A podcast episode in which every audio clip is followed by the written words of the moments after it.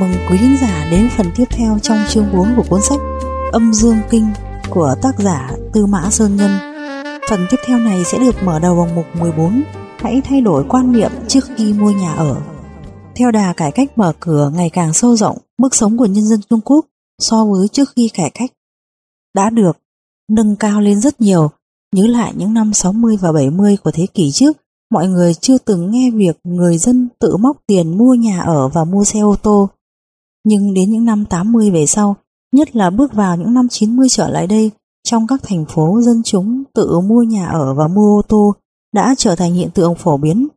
Nhưng do ảnh hưởng của quan niệm truyền thống, người ta lo việc chi tiêu những khoản lớn này vẫn tồn tại rất nhiều vấn đề, hơn nữa mức đầu tư cũng ngày càng cao. Sở dĩ nói như vậy, vấn đề chủ yếu nhất vẫn là quan niệm tư tưởng của mọi người. Bây giờ sẽ lấy việc mua nhà ở làm ví dụ. Mua được một căn nhà ở vừa ý là một sự việc quan trọng. Đứng trước việc tiêu dùng một khoản tiền lớn này, mọi người cần phải thay đổi một chút về quan niệm. Mua nhà ở không chỉ là xem nhà. Đối với người chưa có nhà ở, có thể có được vài gian đã rất vui mừng rồi. Đối với người nhà ở có diện tích nhỏ một chút, nếu có thêm một nhà diện tích lớn càng thỏa mãn hơn. Việc phân phối nhà ở phúc lợi trước kia, người ta phân được đến đâu thì biết đến đó, không có quyền chọn lựa. Còn hiện nay, người ta phải tự mình mua nhà đều phải bắt đầu cẩn thận tỉ mỉ.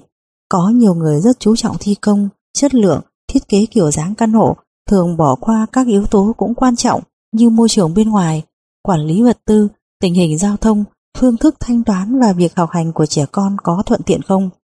Mà những nhân tố này ở mức độ rất lớn quyết định chất lượng tổng thể và mức độ thoải mái cho người ở sau này. Trước khi mua nhà, cần suy nghĩ nhiều một chút thì phiền phức sau này gặp phải cũng sẽ ít hơn một chút. Đương nhiên là nên suy nghĩ chu đáo nhưng cũng không quá soi mói. Mua nhà ở không cần nghĩ quá xa. Rất nhiều người cho rằng mua nhà ở là một việc của cả một đời người. Đây là một quan niệm mua nhà ở truyền thống tương đối điển hình. Chế độ nhà ở mới để người ta có nhiều chỗ lựa chọn. Không cần phải một đời xếp đất làm nhà nữa. Sự hoàn thiện thị trường các cấp nhà ở làm cho người ta được tùy ý chi phối nhà ở của mình, thay đổi nơi ở. Có chuyên gia dự đoán nhà ở từ nay về sau của dân cư Trung Quốc sẽ thay đổi thường xuyên, bất kể là bố cục nhà ở hay là nơi cư trú đều sẽ theo sát sự thay đổi địa điểm làm việc, tính chất công tác, mức thu nhập và các loại nhu cầu khác của cư dân mà thay đổi. Do đó, khi chọn mua nhà ở người ta hoàn toàn có thể có một chút hành vi tạm thời. Tiền đủ cũng chọn mua theo thế chấp. Việc sản sinh và phát triển của thế chấp chủ yếu là vì mức tiền gửi khó mà chỉ một lần thanh toán được tiền mua nhà. Nhưng nếu nói chỉ có không đủ tiền mới vay thế chấp thì sẽ không đúng. Mua nhà ở theo kiểu đặt cọc, tức là thế chấp, thực chất là vay tiền để mua nhà ở. Hiện nay muốn nhận được tiền vay thương mại thật không dễ dàng. Ngày càng nhiều tiền vay chỉ để cho các xí nghiệp có công dụng đặt cọc và người có tiền. Đối với những người vốn kinh doanh không nhiều thì vốn lưu động rất quan trọng. Dù cho tiền gửi của những người này đủ để mua nhà ở cũng không nhất định lấy ra tất cả dùng để mua nhà ở. Họ thường phải giữ lại một số để sửa sang và dự trữ dùng sau này như mua ô tô, làm vốn lưu động kinh doanh. Trong thực tế, đại đa số lợi nhuận kinh doanh đều cao hơn mức lãi suất ngân hàng. Bằng không thì chẳng có ai đến ngân hàng vay, bản thân ngân hàng cũng sẽ phải hạ lãi suất xuống. Làm như thế, không những có nhà ở, lại còn có xe ô tô dùng. Sức ép trả nợ cũng rất nhỏ, cho dù vài tháng buôn bán không khai hòa, vẫn có thể kê cao gối ngủ không phải lo. 15. Nghệ thuật tâm lý trong mua bán nhà Chúng ta tiếp tục thảo luận vấn đề mua nhà ở. Ở đây không phải dạy bạn cách đi mua nhà, mà cùng với bạn thảo luận về quá trình mua nhà. Đứng trước những cao thủ bán nhà, vận dụng mưu trí ra sao để bảo vệ được quyền lợi hợp pháp của bạn, làm cho mình không bị lừa không đến nỗi xa và cạm bẫy những người bán đã bày đặt sẵn. Mua một mớ củ cải, một chục trứng gà, người biết bớt giá có thể tiết kiệm được dăm hào một đồng. Nhưng mua nhà, người biết bớt giá có thể ép xuống được hàng vạn đến vài vạn nhân dân tệ. Người không biết bớt giá, ngoài việc tiêu phí tiền oan còn để lại tiếng cười là đồ phá của. Cho nên trong cuộc sống bất kể bạn là một người không biết tính toán, khi đi mua nhà cũng chớ nên lơ là cảnh giác. Dưới đây là kinh nghiệm mua nhà của một kỹ sư ở Bắc Kinh. Trong quá trình mua nhà, trước tiên ông đã thông qua khảo sát, nghiên cứu thực tế và rút ra một số chiến thuật nhỏ. Những chiến thuật nhỏ này của ông hy vọng có thể giúp ích cho các bạn. Nhân viên tiêu thụ của công ty nhà đất trước khi bước vào vị trí công tác nói chung đều phải trải qua đào tạo nghiêm túc. Nội dung đào tạo chủ yếu nhất của họ là làm thế nào tìm kiếm khách hàng, trao đổi với khách hàng như thế nào, kiên định thuyết phục chào bán. Hơn thế, công ty đồng thời còn có thể định ra biện pháp thưởng theo phần trăm doanh thu nhằm kích thích, cổ vũ sự cố gắng chào hàng của các nhân viên tiêu thụ. Đứng trước các đối thủ đã từng được đào tạo chuyên môn như thế, người mua nhà muốn không bị họ dắt mũi thì phải chủ động xuất kích, tìm hiểu nhiều hơn một số nội tình và thực trạng của đối phương. Trong quá trình giao dịch, khéo léo đối đáp với họ, tranh thủ để tâm trạng của mình trước sau đều ở thế chủ động. Ví dụ khi lần đầu tiên tiếp xúc với một công ty địa ốc, nhân viên bán nhà nếu thấy bạn có khả năng mua nhà, anh ta sẽ chủ động nêu ra vấn đề để bạn hẹn đến liên hệ lần sau. Lúc này, nếu bạn thực sự có ý mua nhà, có thể lưu lại địa chỉ hoặc điện thoại liên lạc, nhưng cần chú ý giữ lời nói và cách diễn đạt nhất định không nên để cho đối phương cảm thấy bạn đã có hứng thú rất cao đối với việc mua bán này. Lần đầu gặp, trừ phi nhắc đến ưu thế của một số khác để đối chiếu tham khảo, tốt nhất vẫn là ít nói thì hơn. Bởi sau đó nhân viên tiếp thị chào bán nhà đã có điện thoại liên hệ của bạn, sẽ có thể luôn luôn hỏi lại bạn phải chăng đã xác định chủ ý mua nhà. Trong quá trình này, dưới tiền đề không hứa với họ, khẳng định mua nhà của anh ta, bạn có thể bền bỉ tiếp đãi và lắng nghe giới thiệu của họ. Đồng thời, trong chuyện trò, bạn nên chủ động nêu ra các điều kiện khuyến mãi ưu đãi như tỷ lệ giảm giá và phương thức thanh toán. Chờ đến giai đoạn quyết định ký hợp đồng để tranh thủ điều kiện ưu đãi đến mức lớn nhất, bạn có thể đưa ra nhiều mẫu nhà ở các công ty khác nhau để cùng so sánh nhằm hạ giá thành ngôi nhà bạn đang nhằm mua hoặc tăng thêm tỷ lệ chiết khấu cũng như các ưu đãi khác. Bạn phải làm cho họ hiểu rõ bạn đã chuẩn bị đầy đủ nhất cho việc đó. Chỉ khi anh ta hạ xuống bao nhiêu điểm mới có khả năng giữ lại được bạn. Ngoài ra, nếu như sau khi nghiên cứu kỹ hợp đồng, bạn cho rằng có một số điều khoản cần phải bổ sung, cũng có thể đem nó làm một trong những điều kiện đàm phán. Bàn đàm phán vốn là nơi đấu trí và hiểu biết sâu sắc. Việc mua nhà tuy không phải là cuộc chiến địch ta, nhưng lợi ích to lớn của hai bên đều do việc giao thiệp và mặc cả giá của bên này bên kia thúc đẩy đến thành công. Do vậy, bất kể bạn có tài biện bác bẩm sinh hay không trong quá trình đàm phán, bạn nhất định phải biết khống chế lời nói và cử chỉ của mình, có lý, có lợi, có khống chế giành được lợi ích của mình với một tâm trạng vững chắc, thành thạo, gây nên sự chờ đợi nôn nóng và sốt ruột của đối phương. Đối với việc đó bạn nhất định sẽ giành được công hiệu không ngờ tới. 16. Thái độ đối với tiền bạc Do thị trường đã khởi động mọi người đều muốn xông xáo trên thị trường, đều muốn kiếm được khoản tiền lớn Mọi người đều muốn trổ tài như bát tiên qua biển. Shakespeare đã từng nói, tiền ơi, người là nguồn gốc của muôn điều xấu. Tống Khánh Linh đã từng nói, tiền là một vật tốt, nó có thể làm cho một người vốn không cao thượng trở nên cao thượng. Nữ sĩ nổi tiếng Trần Hương Mai từng nói, phẩm hạnh của một người cao hay thấp phải xem thái độ của họ đối với tiền bạc như thế nào. Tiền dùng vào chỗ cần nhất sẽ có thể phát ra ánh sáng lấp lánh. Như vậy, người ta nhận thức về tiền như thế nào? Làm thế nào để kiếm tiền? Tiêu tiền ra sao? Quả thực là một học vấn lớn. Từ cải cách mở cửa đến nay, dân ở một số vùng duyên hải Trung Quốc bắt đầu giàu lên nhanh chóng.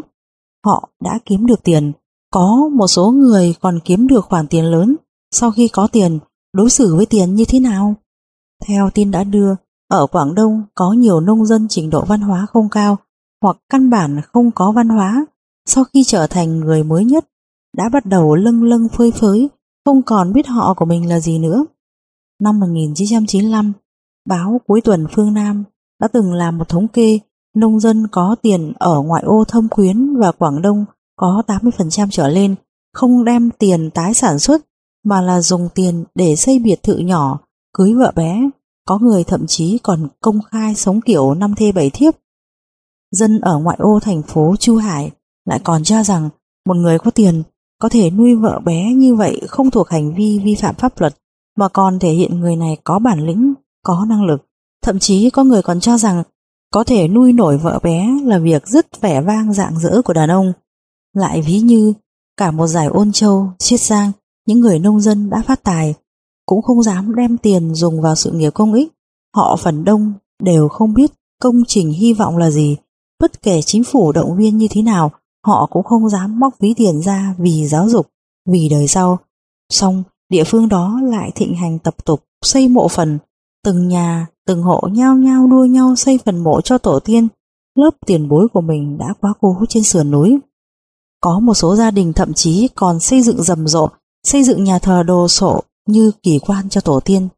Họ cho rằng mình sở dĩ ngày nay giàu có không phải vì mình có tài năng mà là vì tổ tiên đã tích âm đức ở khắp mọi chỗ mọi nơi luôn luôn phù hộ. Hiện tượng xây cất mộ phần, đua tranh nhau lên trước, không chịu nước đi sau. Ở cả một giải duyên hải Đông Nam khiến cho các con cháu nước ngoài trở về thăm người thân và viếng mộ tổ tiên khi nhìn thấy cũng phải trố mắt cứng lưỡi không thể hiểu được. Kiếm tiền như thế nào là một việc, có tiền rồi chi phối đồng tiền như thế nào lại là một việc khác. Theo nghiên cứu của giáo sư nổi tiếng đại học Cambridge, Milson, thế giới phương Tây, từ cách mạng công nghiệp đến nay, mấy trăm năm trở lại, những người giàu và loại hàng đầu thế giới.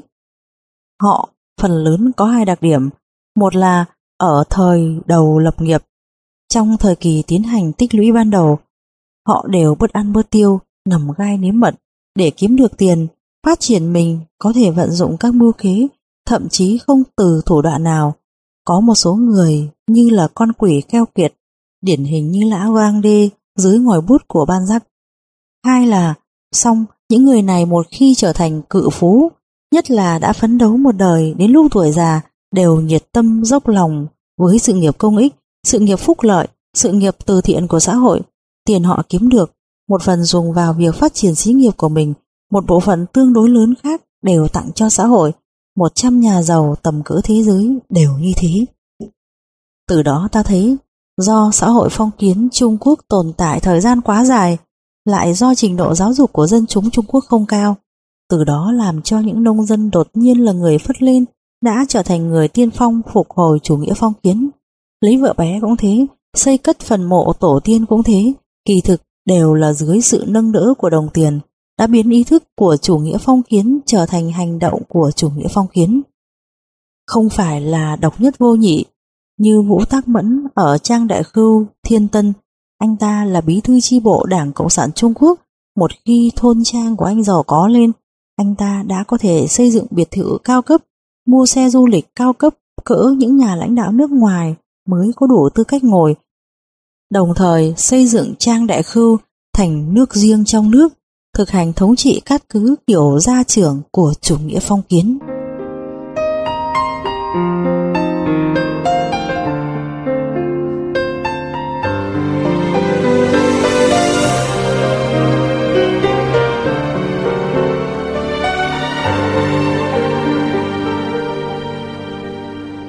17.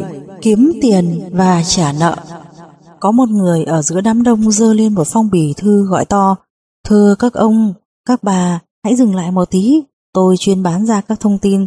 Xin hãy chi ra một nhân dân tệ sẽ có thể được 100 nhân dân tệ. Nhiều người đều xuống quanh anh ta để xem. Chi ra một đồng được 100 đồng, việc tốt như thế vì sao không thử xem? Thế là mọi người ồ lên như ông vỡ tổ, tới tấp mua chiếc phong bì thư của anh ta. Khi mọi người đã trả tiền, đem phong bì thư đi, bóc ra xem, phát hiện ở bên trong không có gì cả. Có một người đàn ông nói với người đó, anh nói mất một đồng thì được một trăm đồng, làm sao chẳng có gì hết. Người đó nói với ông này, là như thế này, ông cũng chuẩn bị một trăm chiếc phong bì thư, trên đường phố tìm một trăm người giống ông thì có thể được một trăm đồng. Ông này nghe xong trợn mắt cứng lưỡi. Đương nhiên, đây là một chuyện cười. Châm biếm những người muốn chiếm lợi lớn, đồng thời cũng nói lên rằng tất cả mọi nhà buôn không phải là đang bán hàng hóa của mình. mà là đang bán tâm sức, trí tuệ. Trăm phương ngàn kế tìm hiểu tâm lý của mọi người, từ đó thu được lợi ích của mình. Bây giờ là chuyện trả nợ tiền. A và B là bạn tốt của nhau, A đã vay B 200 nhân dân tệ, vì kinh tế khó khăn nên thời gian rất lâu không trả được. Một hôm A và B cùng ngồi uống rượu với nhau, sau khi cơm no rượu say, B uống say bí tỉ, nhìn A nói, Này ông anh, hôm nay hai anh em mình đã uống với nhau thật thỏa thích, đầu óc tôi bây giờ lâng lâng như muốn gặp tiên, mắt của tôi nhìn một vật thành hai. Là như vậy ư? A nói một cách phấn khởi, thật đấy, bây giờ tôi nhìn anh đều thành hai người rồi đấy. B đắc ý nói, thế à? A vội vàng móc từ trong túi ra 100 nhân dân tệ, nhét vào trong tay B, nói có vẻ trịnh trọng. Ông anh, vay của ông anh 200 nhân dân tệ, tiền này sẽ trả lại cho anh. Ở trên là hai chuyện khôi hài nhỏ về việc kiếm tiền và trả nợ tiền. Mặc dù chẳng có ý tứ bao nhiêu, nhưng bạn đọc thưởng thức cẩn thận có lẽ rất thú vị. 18. Bạn có biết buôn bán không? Trong thế giới ngày nay, rất ít người không biết đến nhãn hiệu nổi tiếng Matsushita.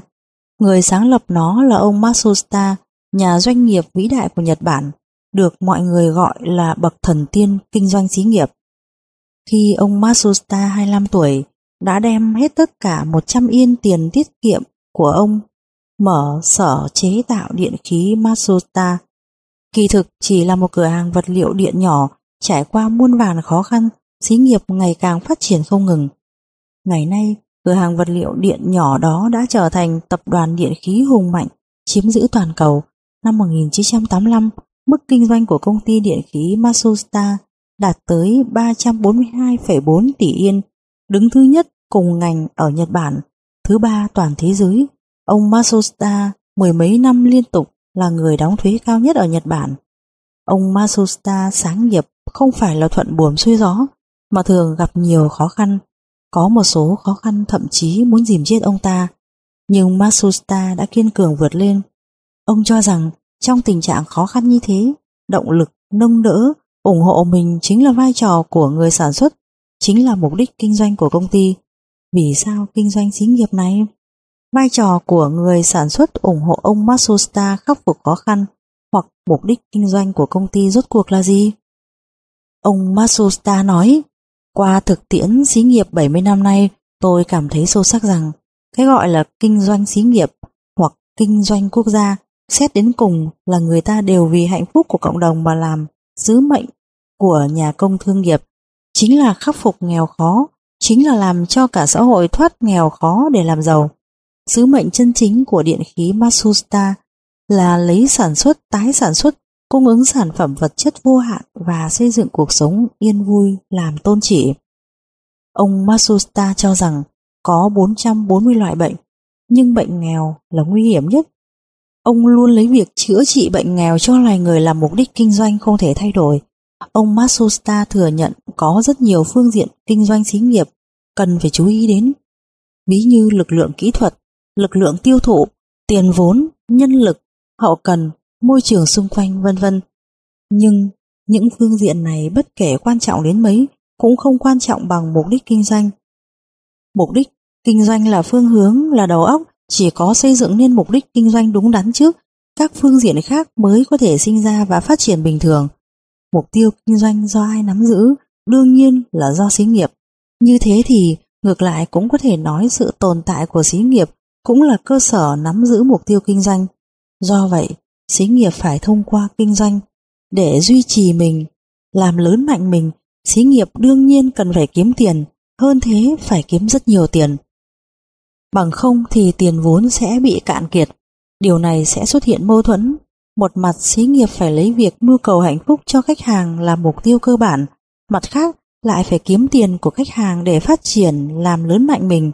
Mà với tư cách là hai bên xí nghiệp và khách hàng, bên nào cũng đều không thể bị thiệt hại, đều phải được thỏa mãn đầy đủ. Ông Masusta đã giải quyết mâu thuẫn này như thế nào để đạt được kết quả tốt nhất?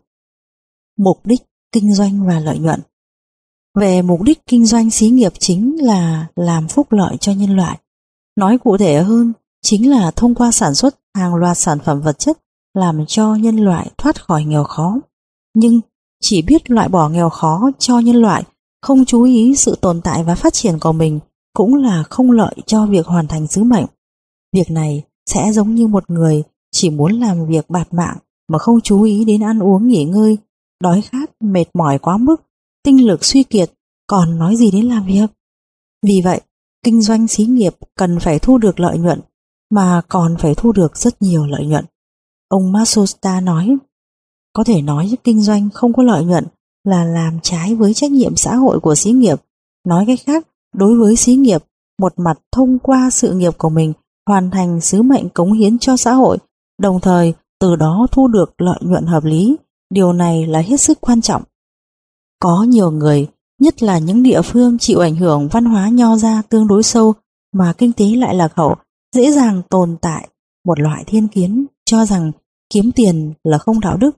Ông Matsusta đã phê bình mạnh mẽ loại thiên kiến này. Ông cho rằng không thể chấp nhận người kinh doanh không kiếm tiền, thậm chí có thể nói là một tội ác rất lớn. Cách nhìn này đối với chúng ta tuy là điều thế tục kỳ thị, nhưng lại cũng có căn cứ của nó. Logic của ông là vì tiền người kinh doanh kiếm được không phải dùng để cho cá nhân tiêu dùng hoang phí, mà để lo sự nghiệp cho mọi người trong xã hội, tức là lấy nó từ trong thiên hạ, dùng nó vào trong thiên hạ. Tiền đề logic của ông Matsushita là xí nghiệp không phải là của cải của cá nhân ông chủ, mà là của xã hội. Đã là của xã hội thì nên dùng nó cho xã hội, mưu phúc lợi cho mọi người. Cho nên, phàm là người có tiền vốn mở xí nghiệp, trời sinh ra đã có nghĩa vụ mưu phúc lợi cho mọi người. Người không thể làm hết nghĩa vụ đó chính là phạm tội. Đối với người kinh doanh xí nghiệp, để làm hết nghĩa vụ đó, dù phất hay không phất cũng không sao, bất cứ lúc nào đều phải kiếm tiền để đóng thuế cho nhà nước. Điều thứ 30 của sách quản lý buôn bán của Matsushita nói, đối với nhà buôn mà nói không thể nói là phát tài hay không bất cứ lúc nào đều phải kiếm tiền. Để ngăn ngừa có người chỉ mong kiếm tiền, quên ý niệm kinh doanh, ông Matsushita đồng thời nhấn mạnh cả hai điều. Nhưng hai điều này không đặt ngang hàng nhau bất cứ lúc nào, mục đích kinh doanh là chủ yếu. Nếu như xem nhẹ mục đích kinh doanh mà đề cao lợi nhuận là mục đích đầu tiên của xí nghiệp sẽ có thể xuất hiện vì chiếm lấy lợi nhuận mà không từ một thủ đoạn nào dù cho là trái đạo lý cũng không run tay. Ông Matsuta nói loại xí nghiệp như thế thà không có còn hơn. Ông Matsuta luôn cổ vũ xí nghiệp đem hết mọi khả năng giành được nhiều lợi nhuận hơn nhưng cũng quy định một giới hạn lớn cho nó đó là tuyệt đối không làm tổn hại đến lợi ích xã hội cần phải phục vụ cho việc nâng cao mức sống của nhân dân. Trong giới hạn này, bạn cứ việc đi theo đuổi lợi nhuận, trong quan hệ phục vụ là hàng đầu và lợi ích đứng thứ hai, lợi nhuận trong đầu óc của ông Matsuta đã không đơn thuần là lợi nhuận nữa, mà là thù lao. Ông nói, có thể cho rằng lợi nhuận là sau khi hoàn thành sứ mệnh, bỏ ra sự cống hiến cho xã hội, xã hội dùng hình thức lợi nhuận hợp lý cho thù lao cần được. Hai chữ thù lao vô cùng quan trọng. Nó đã thể hiện quan hệ chân chính của ý niệm kinh doanh với lợi nhuận. Chỉ có xây dựng nên mục đích phục vụ cho xã hội trước mới có thể xem lợi nhuận là thù lao. Cũng chỉ có cung cấp cho xã hội sự phục vụ chất lượng tốt trước mới có thể được hưởng thù lao của lợi nhuận. Ông Matsusta xác định lợi nhuận là thù lao là kết quả rút ra trong quá trình giành được lợi nhuận từ thực tế. Trong hoạt động kinh doanh thực tế, lợi nhuận chính đáng giành được là lấy hao phí tương ứng của người kinh doanh làm tiền đề. Ông Masusta dùng kinh nghiệm kinh doanh thực tế của mình để diễn giải đạo lý này. Ông cho rằng người kinh doanh không thể dựa vào việc tăng giá bừa bãi, dựa vào lừa dối bịp bợ để giành lợi nhuận, mà chỉ có thể dựa vào việc cải tiến kỹ thuật, hao tâm, tổn sức nhiều hơn. Trước tiên bảo đảm chất lượng, hạ thấp giá thành để giành được lợi nhuận. Khoản lợi nhuận này giành được trong tình huống người kinh doanh trước tiên phải bỏ ra phần lớn tâm sức, cho nên được xem là một loại thù lao. Cầm khoản thù lao này không mảy may đi ngược lại ý niệm kinh doanh mưu phúc lợi cho nhân loại, do đó hoàn toàn phù hợp với đạo đức. Lợi nhuận và thù lao bạn giành được vì phục vụ khách hàng, lợi nhuận nhiều hay ít tỷ lệ thuận với công sức bạn bỏ ra. Ông Matsushita nói, sản phẩm vật chất cung ứng của xí nghiệp hoặc sự cố gắng bao hàm trong việc phục vụ và phục vụ càng nhiều thì cống hiến sẽ càng lớn đối với người có nhu cầu và xã hội. Do đó, lợi nhuận làm thù lao của nó cũng càng nhiều. Có thể nói đây là một nguyên tắc. Trong xã hội, mặc dù không loại trừ kẻ mưu cầu lãi lớn, nhưng đây luôn là trường hợp ngoại lệ. Phục vụ càng nhiều, lợi nhuận kiếm được càng nhiều, đây là một mặt. Một mặt khác, lợi nhuận kiếm được càng nhiều có thể đóng góp cho xã hội cũng càng lớn. Từ phân tích của ông Matsushita có thể biết xã hội vô cùng cần những xí nghiệp biết kiếm tiền. Chỉ có kiếm được tiền nhiều, thuế thu mới có thể được nhiều, xã hội mới có thể có khả năng làm sự nghiệp phúc lợi nhiều hơn, nâng cao được mức sống của nhân dân. Tóm lại, trong cách nhìn nhận của ông Matsushita, hai việc mưu phúc lợi cho loài người và thu được lợi nhuận hợp lý là thống nhất. Ý niệm kinh doanh mưu phúc lợi cho nhân loại bảo đảm thu được lợi nhuận chỉ có thể tiến hành với phương thức hợp lý, hợp pháp, chỉ có thu được rất nhiều lợi nhuận mới có điều kiện hoàn thành sứ mệnh thiêng liêng mưu phúc lợi cho nhân loại.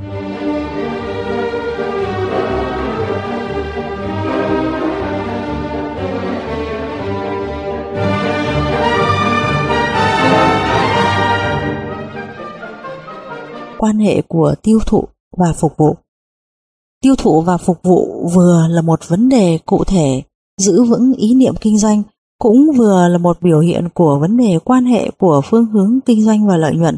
Nó trực tiếp biểu hiện thành quan hệ mâu thuẫn của người kinh doanh và khách hàng. Sản phẩm chỉ có tiêu thụ ra được mới có thể thực hiện lợi nhuận. Tiêu thụ được càng nhiều, lợi nhuận được thực hiện cũng càng nhiều.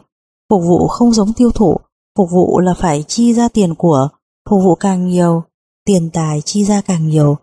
Xét từ trực quan, tiêu thụ thể hiện lợi ích lợi nhuận của người kinh doanh, phục vụ lại thể hiện mặt mưu hạnh phúc cho người tiêu dùng. Có nhiều nhà máy khi bán hàng thái độ tốt hết mức, nhưng hàng bán ra rồi thì không quan tâm tới nữa, không có trách nhiệm đối với những vấn đề sự cố của sản phẩm. Với họ tiêu thụ và phục vụ tồn tại đối lập nhau. Ông Matsushita thì rất chú ý đem hai việc đó thống nhất lại nhằm vào một số công ty chỉ coi trọng tiêu thụ xem nhẹ phục vụ hoặc khi cung cấp phục vụ rất buồn xỉn. Ông Matsushita nêu lên phục vụ càng quan trọng hơn tiêu thụ. Có nhiều nhà kinh doanh không hiểu phép biện chứng của việc bán nhanh, chỉ là nhìn bản thân việc tiêu thụ một cách cô lập, chỉ biết dùng bản thân việc tiêu thụ để thúc đẩy tiêu thụ. Việc này kỳ thực chỉ là giải quyết vấn đề vỏ bề ngoài của tiêu thụ. Loại người nông cạn này dễ dàng biến tiêu thụ thành việc bán giao, nôn nóng để khách hàng mua, để tiêu thụ nhanh, liền đem càng nhiều công sức vào việc quảng cáo. Ông Matsushita không phản đối làm quảng cáo, nhưng nhiều lần nhấn mạnh, việc trước tiên nên chú trọng là chất lượng của sản phẩm và phục vụ sau khi bán hàng. Không có hai việc này thì quảng cáo chỉ có thể có hiệu quả nhất thời, không thể có thành công lâu dài. Hạ giá cũng là một thủ đoạn bán hàng nhanh trong xã hội hiện nay, đích thực cũng giúp cho không ít người giải tỏa những loại hàng bán ý ẩm. Nhưng ông Matsushita cho rằng xét về căn bản giảm giá vẫn không phải là thủ đoạn hay nhất của việc tiêu thụ nhanh. Thủ đoạn hay nhất chỉ có thể là thành tâm thành ý phục vụ người tiêu dùng.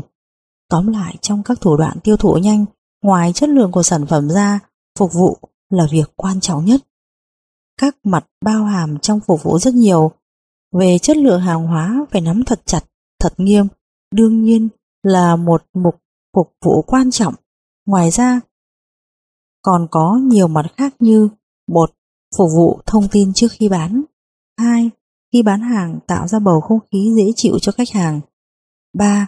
Phục vụ bổ sung thiếu sót 4. Phục vụ sau khi bán hàng Tóm lại chỉ cần có một tấm lòng chân thành, mưu phúc lợi cho xã hội luôn có thể nhìn ra việc bất cứ lúc nào, bất cứ ở đâu đều có việc đáng làm, cung cấp phục vụ nhiều hơn mặc dù có thể chi phí nhiều hơn nhưng lại có thể bán chạy hàng rất lớn. Cái được của việc bán chạy hàng so với chi phí của việc phục vụ tất nhiên có thể lớn không thể tính toán nổi, cho nên tiêu thụ và phục vụ chẳng những không một mất một còn, trái lại xúc tiến lẫn nhau, hai bên hợp với nhau càng tốt đẹp. Đối với hai chữ phục vụ còn có thể hiểu sâu sắc thêm. Việc phục vụ tốt sở dĩ có thể bán chạy hàng là bởi vì Phục vụ vừa đúng có thể bày tỏ với khách hàng nhất tấm lòng chân thành của người kinh doanh đối với người tiêu dùng, làm cho người tiêu dùng hoàn toàn cảm động. Ông Masusta nói, trong khai thác và phát triển doanh nghiệp, việc khó khăn nhiều nhất có thể là tiêu thụ. Trong sản xuất chế tạo, dễ dàng có phát hiện mới hoặc phát minh, nhưng về tiêu thụ, lại khó có sách lược hay đặc biệt xuất hiện. Vậy thì trong thế giới tiêu thụ ít có kế sách hay, bí quyết có thể phát huy đặc sắc làm cho tiêu thụ thành công là gì? Tôi cho rằng là dựa vào sự thành tâm thành ý của hai bên. Điều quan trọng nhất là làm thế nào khiến khách hàng cảm thấy hào hứng, dùng phương pháp nào tiếp đãi mới có thể khiến khách hàng cảm thấy thỏa mãn. Nếu như trong lòng có thành ý như thế, thì thái độ của người đó tự nhiên sẽ khiến người mua hàng cảm động, khả năng tiêu thụ cũng mới có thể theo đó tăng lên. Nếu như thông qua phục vụ khiến cho khách hàng cảm thấy lòng thành của bạn, từ đó họ bị cảm động, thì dù cho khi bạn tiếp khách hàng có chỗ nào đó không chu đáo, cũng có thể sẽ được họ lượng thứ. Công ty Matsusta đã từng vì một lần sơ suất đem một mặt hàng chi tiết của nó hơi có vấn đề bán cho khách hàng. Để bày tỏ kháng nghị, khách hàng tự mình đi đến công ty. Nhưng sau khi ông ta vào công ty, tận mắt nhìn thấy từng nhân viên hết sức chuyên chú làm việc, không chút cầu thả về chất lượng, tức khắc cơn bực tan biến hết. Giá như người bán hàng nào cũng có thái độ nhận lỗi khi khách hàng đến đổi hàng hoặc trả lại hàng, thì khách hàng đâu có thể tính toán đến lỗi của người bán hàng nữa. Tóm lại, phục vụ và tiêu thụ là thống nhất, tiêu thụ đòi hỏi phục vụ tốt, phục vụ tốt mới có thể xúc tiến tiêu thụ. Chỉ tiêu thụ, coi nhẹ phục vụ thì chắc chắn là hủy diệt tiêu thụ. Cách giải quyết mâu thuẫn nói trên đã nói lên trong hoạt động kinh doanh của ông Matsushita. Giữ vững mục đích kinh doanh và bán hàng kiếm tiền không có đối lập nhau, giữ vững ý niệm kinh doanh mưu phúc lợi cho nhân loại là phương hướng lớn, bán hàng kiếm tiền là thủ đoạn thực hiện ý niệm này, giữ vững phương hướng lớn này có thể thúc đẩy cải thiện phương pháp bán nhiều hàng, kiếm nhiều tiền. Ngược lại phương pháp cải thiện, hàng bán được nhiều, tiền kiếm được nhiều, càng có thể không ngừng thúc đẩy việc thực hiện ý niệm kinh doanh. 19. Động tác nhỏ của Motorola Nhắc đến máy PP, nhiều người lập tức nghĩ ngay đến Motorola. Từ đó ta thấy thị trường của hãng chiếm tỷ lệ tương đối cao. Từ ngày 1 tháng 3 năm 1999 trở đi, chi phí bưu điện nhà nước điều chỉnh giá ở mức độ lớn, làm cho tỷ lệ mua máy điện thoại di động tăng lên chưa từng có. Theo thống kê của ngành bưu điện, hiện tại Trung Quốc đã có 25 triệu hộ sử dụng máy điện thoại di động, là nước đứng thứ tư sử dụng điện thoại di động trên thế giới. Máy điện thoại di động 5 năm trước người ta gọi nó là đại đại ca, là những người có tài khoản lớn mới có thể dùng nổi. Còn hiện nay, tầng lớp làm công ăn lương bình thường cũng đều dùng nó tương đối phổ biến. Mà trong thị trường điện thoại di động ở Trung Quốc chiếm địa vị hàng đầu về lượng tiêu thụ chính là Motorola của Mỹ. Từ quý 2 năm 1995, công ty Motorola hợp tác với báo chí và đài truyền hình mấy thành phố trọng điểm của Trung Quốc tiến hành một loạt hoạt động đưa tin Motorola tìm gọi văn hóa. Hiện nay, hoạt động đã kết thúc. Hãy quay đầu nhìn lại hiệu quả của nó. Chúng ta có thể thấy về kinh doanh Motorola đã cân bằng giữa hiệu quả cao và kinh tế ra sao. Trung Quốc là một nước có nền văn hóa. Việc gì hễ dính dáng đến văn hóa thì đẳng cấp của nó sẽ lên cao. Ăn uống nâng cấp đến văn hóa ẩm thực sẽ không đơn thuần là vấn đề thỏa mãn ham muốn ăn uống. Tương tự, máy BP liên hệ với cái gọi là tìm gọi văn hóa cũng sẽ không đơn thuần là vấn đề bán máy và mua máy. Như thế thì tìm gọi văn hóa là gì? Chúng ta có thể xem thử một loạt các thông tin, gốc tích và những chuyện vui của máy tìm gọi.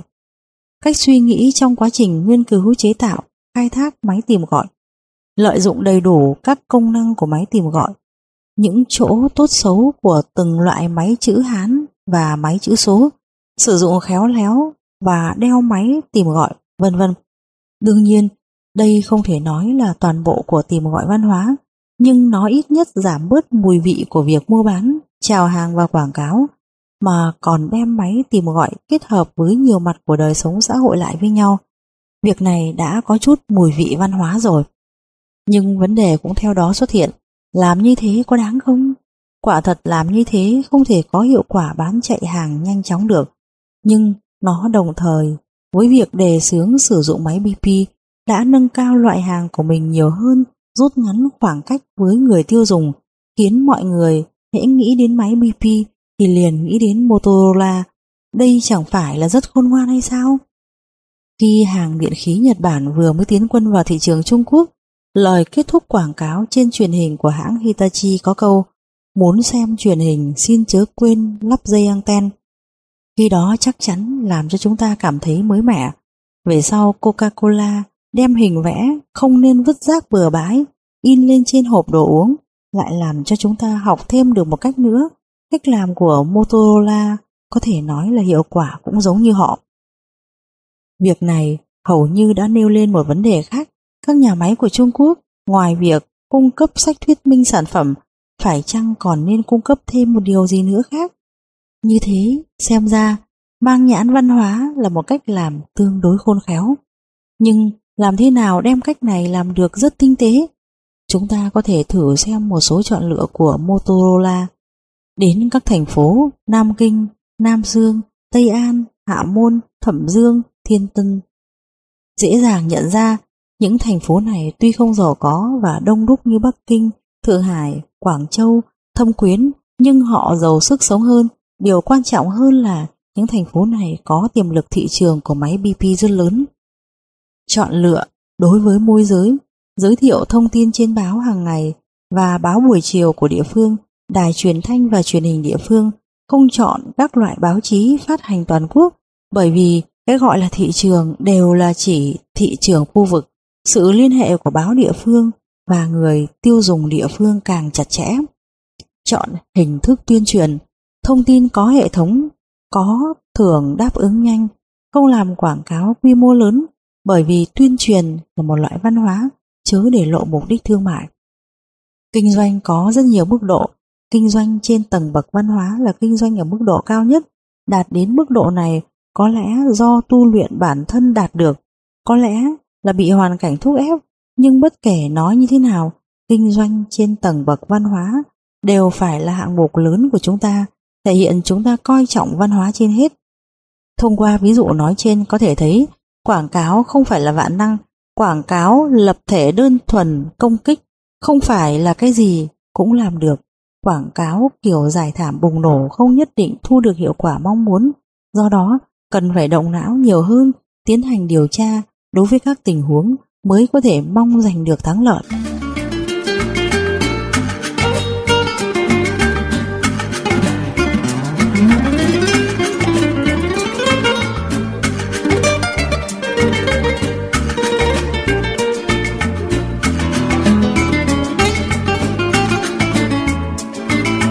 Hai mươi coi chừng cạm bẫy phía trước làm doanh nghiệp không thể tách khỏi quảng cáo.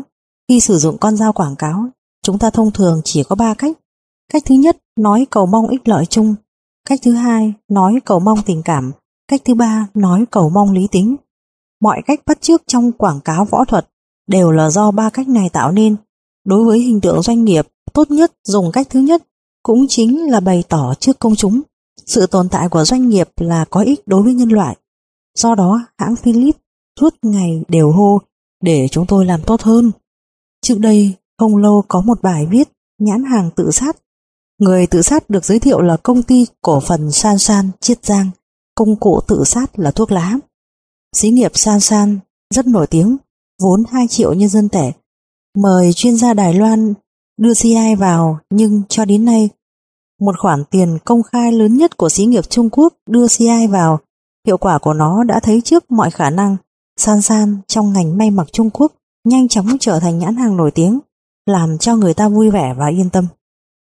Từ xưa đến nay, Trung Quốc là nước lớn về tơ lụa, nước lớn về hàng dệt, nước lớn về quần áo may sẵn, nhưng trên quốc tế chưa bao giờ có nhãn hàng nào có tiếng vang, bất kể hàng năm hàng tơ lụa, hàng may mặc của Trung Quốc lượng xuất khẩu tăng bao nhiêu, thu nhập ngoại tệ tăng trưởng bao nhiêu vẫn không có sự tăng trưởng của thương hiệu mặt hàng Các xí nghiệp của Trung Quốc quá lắm cũng chỉ là người sản xuất nguyên vật liệu, là đốc công gia công hàng đưa đến, là những người làm công cho ông chủ nước ngoài. Đến nay, hình tượng nhãn hàng thương hiệu của San San cuối cùng đã được dựng lên, lại vẫn phải tự sát, khiến người ta đành khoanh tay. Nghe nói San San muốn đi theo con đường kinh doanh cả quần áo và thuốc lá, sản xuất thuốc lá thơm nhãn San San, cho rằng việc này chẳng những có thể nâng cao độ nổi tiếng của San San, mà còn có thể kiếm lời. Giám đốc công ty thuốc lá Ninh Ba thậm chí còn cho rằng là một kinh nghiệm tiên tiến. Các ngành nghề khác cũng có thể noi gương. Nếu quả thật là như thế thì ngược lại, người ta thật sự phải hét to lên một tiếng. Đứng lại, phía trước là cạm bẫy. Để biết nhãn hàng rốt cuộc có thể đi được bao xa, nói đường nhãn hàng kéo dài bao nhiêu là thích hợp nhất, cần một học vấn rất sâu xa, bởi vì nhiều người đi trước đã từng phải trả giá nặng nề vì nó. Một xí nghiệp ở Mỹ sản xuất giấy vệ sinh, kinh doanh rất thành công. Những người quyết định sách lược, quyết định kéo dài thời gian của nhãn giấy vệ sinh này đi được chưa xa. Chỉ thay một chữ giấy vệ sinh thành khăn giấy, kết quả đã thất bại. Nguyên nhân là giấy vệ sinh dùng ở phần dưới thân thể, còn khăn giấy dùng ở phần trên thân thể. Một thứ là sản phẩm cấp thấp, một thứ là sản phẩm cấp cao, sử dụng cùng một nhãn hàng người tiêu dùng không tài nào thừa nhận được. Có lẽ những người quyết định sách lược của San San nhìn thấy kinh nghiệm thành công của Marlboro. Trên thị trường không những có thuốc lá Marlboro, còn có quần áo bò cao cấp Marlboro. Người khác có thể làm, vì sao chúng ta không thể làm? Không ngờ rằng hàng quần áo bò Marlboro không thuộc xí nghiệp sản xuất thuốc lá Marlboro mà là một xí nghiệp may mặc Italia. Tập đoàn Philip Morris đã bán nhãn hiệu quần áo Marlboro từ lâu rồi. Chỗ khoe của quần áo Marlboro không phải là thuốc lá, mà là vẻ lẳng lơ của cowboy. Nghe nói ý niệm CI của công ty cổ phần San San là bảo vệ môi trường và làm xanh hóa. Đây là ý niệm kinh doanh màu xanh rất hiện đại. Đây là con đường đi theo kinh doanh cả quần áo và thuốc lá, vừa khéo lại làm lật đổ ý niệm của mình. Chất nicotine trong thuốc lá đã đặt sẵn cảm bẫy từ trước. Chắc rằng cạm bẫy nicotine không phải là ông chuyên gia Đài Loan thiết kế. Với tư cách là chuyên gia CI, ông không thể mắc loại sai lầm ngớ ngẩn này, hình tượng xí nghiệp, hình tượng nhãn hàng và hình tượng sản phẩm của San San. Cả ba là một thể thống nhất, làm tổn thương một cái trong đó sẽ liên lụy đến tất cả. Có thể nói hình tượng nhãn hàng của San San là nhãn hiệu xí nghiệp, đã vẻ vang cùng vẻ vang, đã tổn thất đều tổn thất tất cả. Có người xem CI là một cây đao, mà quảng cáo chính là vấn đề làm thế nào sử dụng cây đao này. Nếu như động cơ của San San đưa thuốc lá ra giống như lời của giám đốc công ty thuốc lá Ninh Ba nói, một bao thuốc lá có thể làm cho 20 người nghiện thuốc biết nhãn hàng của San San. Còn một bộ com lê San San sẽ không có hiệu quả truyền bá như thế. Thế thì người ta dám đảm bảo rằng quảng cáo cây đao này đã chém nhầm hướng. Muốn kiếm được khoản tiền lớn thì chớ nên vội muốn thành công và có lợi ngay, chớ nên tham tiện nhỏ trước mắt, chớ nên bị hiện tượng bề ngoài lòe loẹt che mắt. Nhiều sự việc người khác có thể kiếm tiền, thậm chí kiếm được khoản tiền lớn, nhưng bạn đi làm thì không những chẳng kiếm ra tiền mà còn có thể bị lỗ vốn. Bởi vì những người làm các việc này dưới con mắt người thường và xã hội chỉ là kết quả còn mưu trước và bí quyết của họ thì đã giấu kín quyết không thể dễ dàng tiết lộ ra được. Sự nghiệp mới thoạt nhìn xem ra tiến độ rất to lớn. Nhưng hãy cẩn thận, chưa biết chừng khi bạn tiến về phía trước, bạn sẽ phải đối diện với cạm bẫy. 21. Không nhìn thấy thỏ, không thả diều hâu. Muốn kiếm tiền, các nhà thương mại đều có thể tìm mọi cách để ra khẩu hiệu thế này thế kia.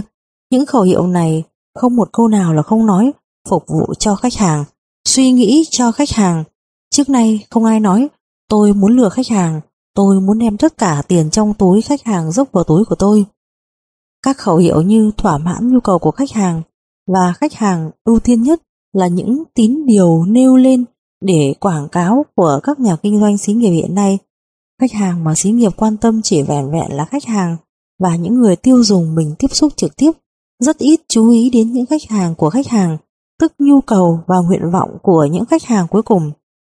Nguyên nhân xuất hiện vấn đề này là ở chỗ tồn tại nhận thức hời hợt đối với khái niệm khách hàng và coi nhẹ tác dụng ảnh hưởng dây chuyền của khách hàng. Lâu nay, xí nghiệp luôn cho rằng khách hàng là cá nhân hoặc tổ chức được mình cung cấp hàng hóa và phục vụ nên trả tiền cho mình. Theo cách giải thích này, đương nhiên chỉ có khách hàng trực tiếp mới là khách hàng của xí nghiệp. Nhưng trong thực tế những cá nhân và tổ chức không trực tiếp trả tiền cho mình mà trả tiền cho khách hàng của mình cũng là khách hàng của mình, của xí nghiệp. Chúng ta có thể gọi họ là khách hàng gián tiếp. Những khách hàng gián tiếp này sở dĩ là khách hàng của xí nghiệp là bởi vì giữa các khách hàng với nhau tồn tại một tác dụng ảnh hưởng dây chuyền. Tác dụng ảnh hưởng dây chuyền giữa những người tiêu dùng ở tầng thứ khác nhau bắt nguồn từ phát sinh nhu cầu và tính giống nhau của nhu cầu. Bất kể nhu cầu nào đều phát sinh từ tính nảy sinh nhu cầu của những người tiêu dùng cuối cùng. Xét từ tính nảy sinh nhu cầu, hành vi mua hàng của mỗi một khách hàng họ buôn đều bị chi phối bởi hành vi mua hàng của người tiêu dùng ở cấp dưới. Giữa những người tiêu dùng ở các tầng thứ khác nhau tồn tại hiệu dụng chung liên hệ chặt chẽ, không thể phân tách được với tính cùng nguồn nhu cầu của họ. Trên cùng một chuỗi nhu cầu, lợi ích thị trường là tương đối cố định. Phân phối đối với lợi ích cố định, hoạt động giao dịch sẽ liên kết người tiêu dùng ở các tầng thứ khác nhau lại. Rất rõ ràng là coi trọng khách hàng cuối cùng, tức người tiêu dùng, là một khâu quan trọng của doanh tiêu xí nghiệp sâu hơn và nâng cao hiệu quả doanh tiêu là một điểm nhìn mới của việc quản lý doanh tiêu xí nghiệp hiện đại. Dây chuyền hiệu dụng giữa người tiêu dùng ở tầng thứ khác nhau làm cho nó hình thành một chuỗi hiệu dụng. Xí nghiệp nằm ở vị trí nhất định trên chuỗi hiệu dụng này tăng cường việc quản lý khách hàng cuối cùng. Trên thực tế, chính là xác định hợp lý tác dụng của xí nghiệp trên chuỗi hiệu dụng này. Xét về chiến lược cần phải chú trọng những vấn đề của ba phương diện dưới đây. một Xác định hợp lý khoảng cách với khách hàng cuối cùng, tức là xí nghiệp có coi trọng khách hàng cuối cùng và nhu cầu của họ hay không, làm cho hiện tại giữ được khoảng cách với khách hàng cuối cùng bao xa. Khoảng cách quá lớn với khách hàng cuối cùng sẽ mang lại rất nhiều vấn đề. Khi cách xa khách hàng cuối cùng do người chủ hàng không nhìn thấy rõ biến đổi nhu cầu dẫn đến xử lý không kịp thời khiến xí nghiệp lỡ mất rất nhiều cơ hội. Ngoài ra, cách xa khách hàng cuối cùng dễ bị cảm giác ảo bề ngoài của thị trường dẫn dắt khiến không thể nắm được chính xác quy luật bản chất của thị trường. Ví như chúng ta thường nhìn thấy tình huống thị trường đã bão hòa mà có xí nghiệp vẫn sai lầm cho rằng thị trường vẫn đang tăng trưởng. Nguyên nhân của cú hỏng này là bị nhu cầu tăng trưởng của một mặt nào đó trên chuỗi hiệu dụng dẫn dắt sai. Nếu như có thể tiếp xúc với khách hàng cuối cùng, người tiêu dùng, thì không thể xuất hiện loại sai lầm này. 2. Phán đoán hợp lý tính thu nhập của chuỗi hiệu dụng. Rất nhiều xí nghiệp thường từ tổng thể hoặc giá trị bình quân phán đoán tính thu nhập của doanh nghiệp. Ví dụ, thường nói tính thu nhập của máy thu hình màu hoặc tính thu nhập bình quân của ngành máy thu hình màu. Cách phán đoán này rất dễ sinh ra hiểu sai, xét từ góc độ của chuỗi hiệu dụng. Các xí nghiệp theo yêu cầu phân công sản phẩm phân bố đến các vị trí khác nhau của chuỗi hiệu dụng. Chuỗi hiệu dụng này sẽ tương tự như dây chuyền thực phẩm, đem các xí nghiệp có liên quan liên hệ lại với nhau, nằm ở vị trí khác nhau của chuỗi hiệu dụng này, tính thu nhập của nó cũng sẽ không hoàn toàn giống nhau. Có xí nghiệp ở miền trên của chuỗi hiệu dụng có thu nhập cao, có xí nghiệp ở miền giữa hoặc miền dưới có thu nhập cao. Trên một chuỗi hiệu dụng cố định, xí nghiệp của mình nếu như thu nhập giành được nhiều thì có nghĩa là thu nhập của các người tiêu dùng ở miền dưới giành được ít. Cứ thế mãi có thể sẽ phát sinh cọ sát với hộ tiêu dùng. Từ việc giữ và tăng tiến quan hệ với các xí nghiệp khác và hộ tiêu dùng để xét, giành được phần thu nhập hợp lý chính là lý tưởng.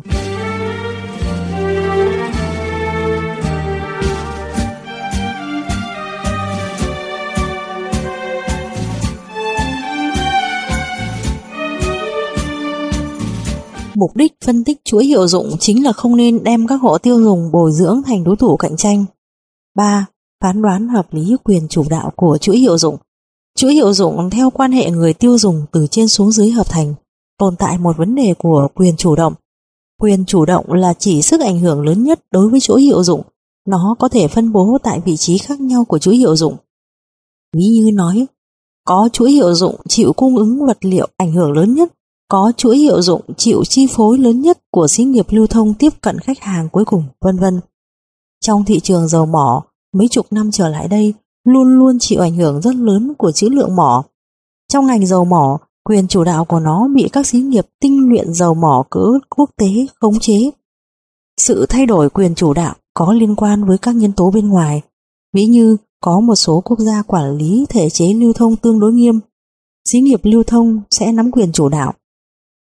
Sau khi thả lỏng chế độ quản lý lưu thông, hàng loạt những con đường lưu thông mới xuất hiện, quyền chủ đạo của xí nghiệp lưu thông sẽ mất. Phân tích quyền chủ đạo của chuỗi hiệu dụng có thể giúp xí nghiệp nhận thức được hộ tiêu dùng mấu chốt. Để tiếp cận hữu hiệu hơn với người tiêu dùng cuối cùng, điều mấu chốt là phải phân tích một cách đầy đủ tình hình của người tiêu dùng cuối cùng. Chúng tôi cho rằng việc phân tích người tiêu dùng cuối cùng không thể coi nhẹ theo mấy nội dung sau đây. Nội dung thứ nhất, tình trạng tài chính của người tiêu dùng cuối cùng. Như trên đã nói, tính thu nhập của các khâu khác nhau của chuỗi hiệu dụng có khác nhau, do đó tình hình tài chính của người tiêu dùng tầng thứ khác nhau cũng sẽ có thể khác. Rất nhiều xí nghiệp tương đối coi trọng phân tích tài chính của khách hàng trực tiếp, coi thường phân tích tài chính của khách hàng của khách hàng. Như thế, rất dễ dàng xa vào nguy cơ nợ nần. 2. Khách hàng quan trọng đối với khách hàng. Bản thân khách hàng trực tiếp cũng có rất nhiều khách hàng, trong đó tất nhiên tồn tại khách hàng chủ yếu và khách hàng thứ yếu.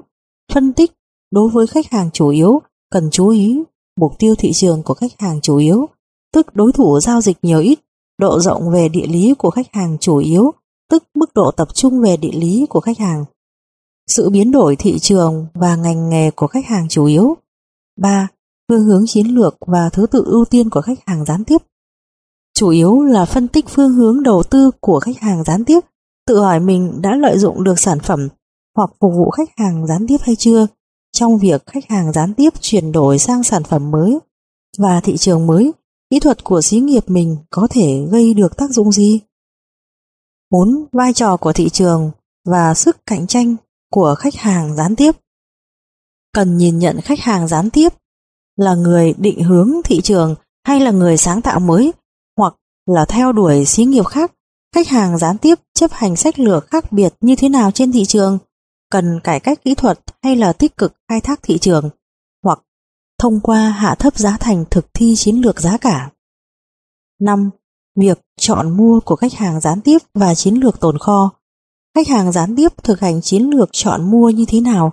Là chọn mua của một xí nghiệp hay là chọn mua từ nhiều xí nghiệp? Phương pháp họ chọn đối tượng mua là gì? Lấy cái gì làm tiêu chuẩn cơ bản của chiến lược?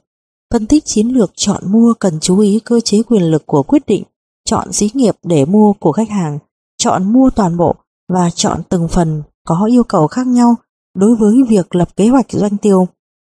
Cần phân tích chiến lược tồn kho của khách hàng gián tiếp bởi vì việc này có quan hệ trực tiếp với hành vi lựa chọn hàng.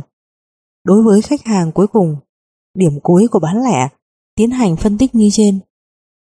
Mặc dù có thể thu được số liệu có ích nhưng vẫn còn chưa đủ đối với việc thật sự nắm bắt được khách hàng. Công việc sau khi thu thập thông tin là tiến hành phân loại thích đáng đối với khách hàng cuối cùng. Trước tiên, phải phân biệt khách hàng cuối cùng hiện thực. Đó là những khách hàng bằng phương thức nào đó tiếp nhận sản phẩm hoặc phục vụ của xí nghiệp mình. Phân tích đối với khách hàng cuối cùng phải tập trung vào ba phương diện. A. Thông tin thống kê nhân khẩu như độ tuổi, giới tính, trình độ học vấn, thu nhập. B. Thông tin về địa lý như thành thị, ngoại ô, nông thôn.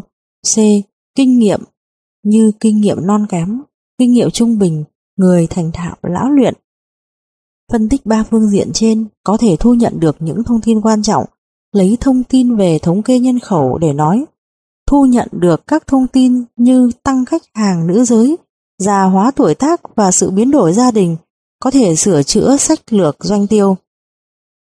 Lại lấy tư liệu kinh nghiệm để xem, như khách tiêu dùng không đủ kinh nghiệm về các ngành máy vi tính, xe ô tô, đồ điện gia đình tăng lên, có nghĩa là xí nghiệp cần phải tăng cường công tác phục vụ hướng dẫn khách hàng và xuất bản các tài liệu kỹ thuật.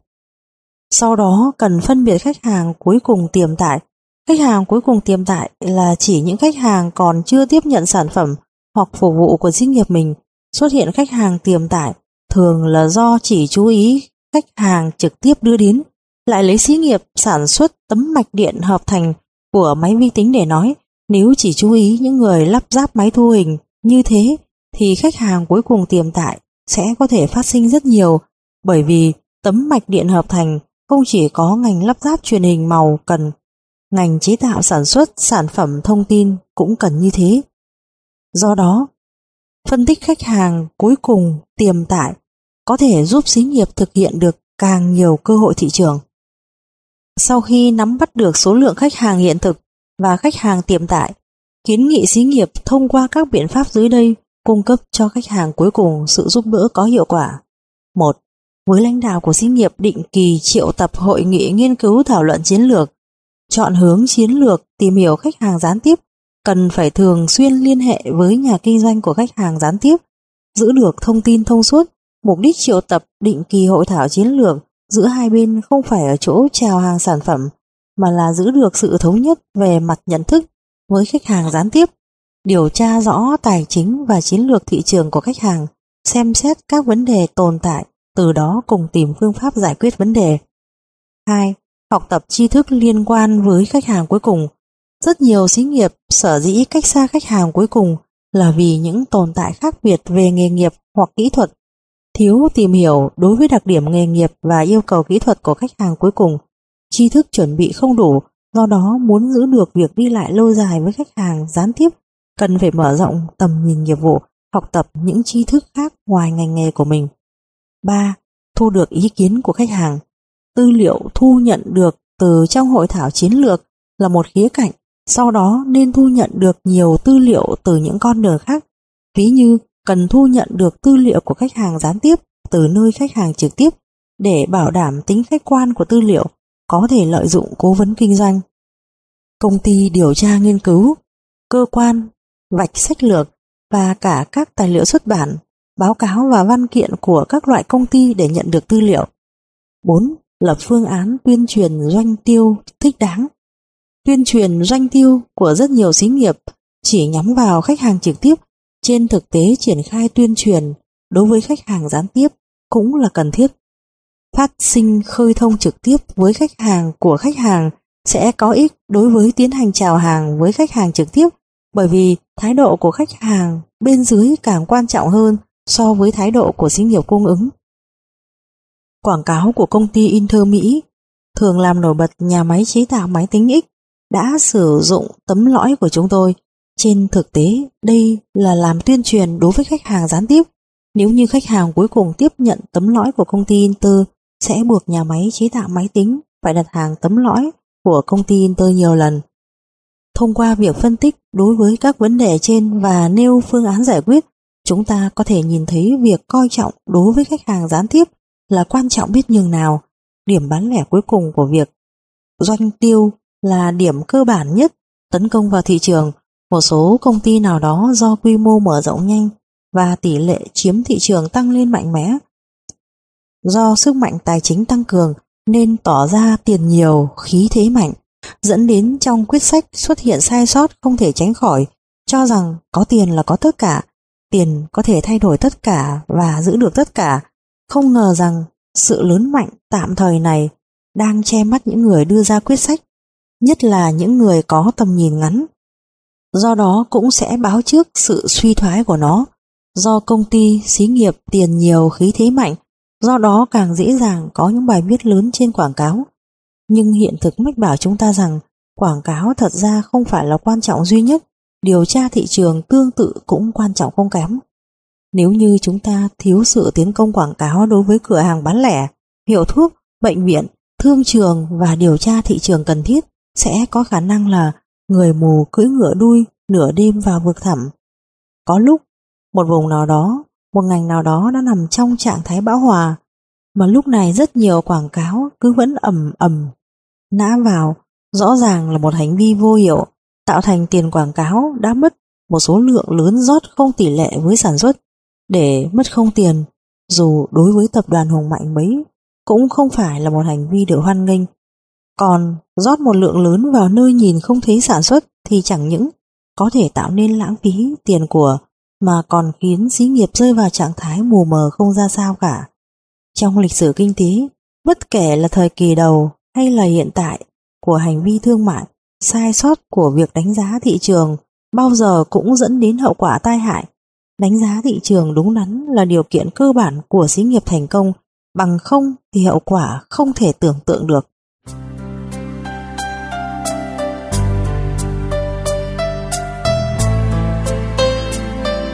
Và ngay bây giờ chúng ta hãy cùng nhau đến mục 22 Người Đài Loan tinh khôn Trong 30 năm gần đây, kinh tế Đài Loan phát triển với tốc độ nhanh đã nhanh chóng bước vào hàng những vùng phát đạt trở thành vùng giàu nhất trong bốn con rồng nhỏ của châu Á.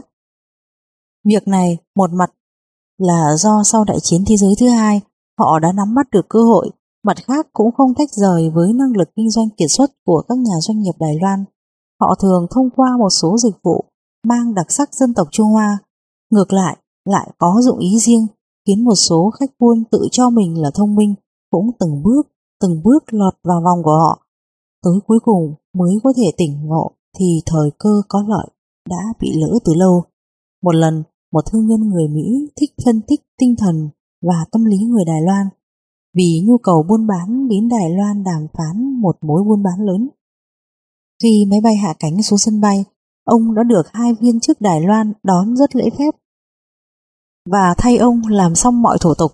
Sau khi hàn huyên vài lời đơn giản, người Đài Loan nhiệt tình hỏi Thưa ông, ông có biết nói tiếng Hán không? Ồ, không biết, nhưng tôi mang theo một quyển từ điển Hán ngữ, hy vọng có thể học được nhanh chóng. Người Mỹ trả lời Chắc ngài không phải quay về đúng hạn, lúc đó chúng tôi sẽ sắp xếp đưa ngài đi ra sân bay người Đài Loan tỏ ra rất chu đáo. Người Mỹ rất cảm động đối với sự quan tâm chu đáo của thương nhân Đài Loan, vội vàng rút vé máy bay khứ hồi ra, đồng thời nhiều lần nói rõ thời gian ông ta phải rời Đài Loan về nước. Lúc ấy người Đài Loan thông minh biết được người Mỹ này chỉ có thể dừng lại ở Đài Loan 14 ngày. Chỉ cần làm cho thời gian 14 ngày này nắm chắc trong tay mình, họ sẽ chiếm được vị trí chủ động. Trước tiên người Đài Loan sắp xếp vị khách nước ngoài này đi du lịch suốt một tuần lễ, từ núi A Lý đến đầm Nhật Nguyệt chơi thỏa thích một lượt. Đồng thời tìm một danh ca đến hát bài hát Cô gái núi A Lý cho ông ta nghe.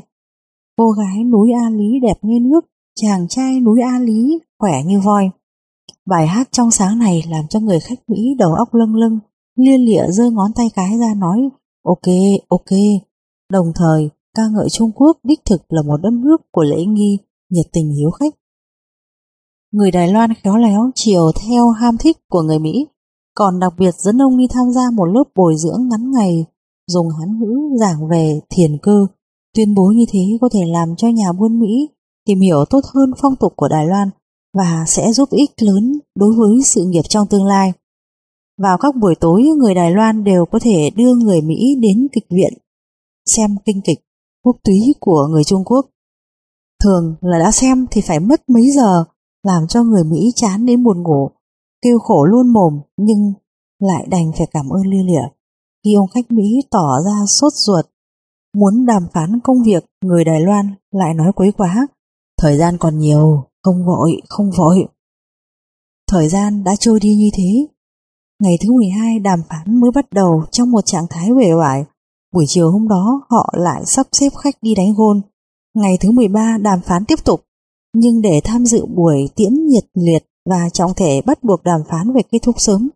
Buổi tối người Mỹ đã nóng ruột như kiến nằm trên chảo, nhưng đứng trước sự khách sáo và vẻ mặt tươi cười của người Đài Loan, người Mỹ đành phải gượng cười, nghe theo sự sắp xếp tỉ mỉ chu đáo của người Đài Loan.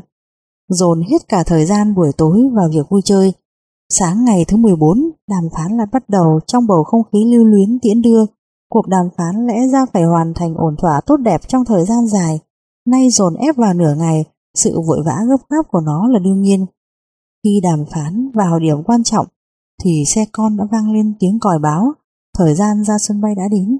Chủ và khách đành phải vội vàng cuộn bản dự thảo hiệp định lại, cùng chui vào chiếc xe con, vội kịp chạy ra sân bay trên đường đi lại một lần nữa thương lượng với những việc cụ thể cần hợp tác khi ông khách Mỹ sắp bước vào sân bay, hai bên đã ký trên bản hiệp định. Bắt tay tạm biệt người Mỹ cuối cùng đã hoàn thành trách nhiệm. Trong chuyến công vụ này, phút chốc thấy yên lòng, xong sau đó không lâu, khi thực hiện hiệp định, nhà buôn Mỹ mới phát hiện ra chỗ nào cũng thấy khó chịu. Phía mình chỗ nào cũng bị thiệt, lúc này mới tỉnh ngộ ra, vốn là người Đài Loan đã có chuẩn bị trước đối với việc này, chẳng qua là tất cả mọi âm mưu và kế sách của họ đều ẩn chứa trong vẻ mặt tươi cười mãi mãi không đổi kia. Hai ba, chớ vội vàng, hãy từ từ. Mọi người đều biết thương trường như chiến trường. Trong thương trường, không lúc nào không tiến hành một cuộc cạnh tranh kịch liệt không khói súng. Mỗi người cạnh tranh đều tìm trăm phương ngàn kế, làm cho mình giành được địa vị có lợi. Nhưng làm thế nào để đạt được mục đích này? Một số ví dụ dưới đây chắc có thể cho mọi người những gợi ý nhất định. Hãy xem họ nắm cơ hội của thương chiến khôn khéo như thế nào để đưa ra quyết sách đúng đắn, làm cho xí nghiệp đi tới thành công. Dùng tình cảm tác động người khác, dùng tình cảm để giành được người khác. Công ty Caterpillar Mỹ quy định, phàm những khách hàng mua hàng hóa của công ty mình, nếu phát hiện chất lượng có vấn đề, bảo đảm trong 48 giờ sẽ cử người đến nhà giải quyết. Có khi để đem một mặt hàng giá chỉ mấy đô la đưa đến tận tay khách hàng ở vùng biên cương xa xôi thậm chí không tiếc dùng máy bay trực thăng chi phí cao đến mấy ngàn đô la. Theo họ, thị trường thực ra cũng là tình trường. Ai trung tình với khách hàng, giành được ấn tượng tốt của khách hàng, người đó sẽ có thị trường. Trong cạnh tranh càng thắng người khác một nước. Không phải là có một không hai. Công ty Racy Anh cũng rất coi trọng giá trị tình cảm, khéo dùng tình cảm cảm động lòng người, lấy tình cảm dành người, Họ nhằm đúng nhu cầu tâm lý của người tiêu dùng, chiều theo ý thích mọi người, đem loại chất tẩy sạch nhãn hiệu Hapai sản xuất trong những năm 50 đã từng vang bóng một thời qua cải tiến, tăng thêm chức năng sát trùng đã thỏa mãn nhu cầu về tâm tư của người Anh mong muốn không bị vi trùng làm hại, từ đó khiến nó chiếm lại được thị trường trong 99% các bà nội trợ Anh. Lại một lần nữa được hưởng tiếng thơm, biến chỗ yếu của người khác thành chỗ mạnh của mình.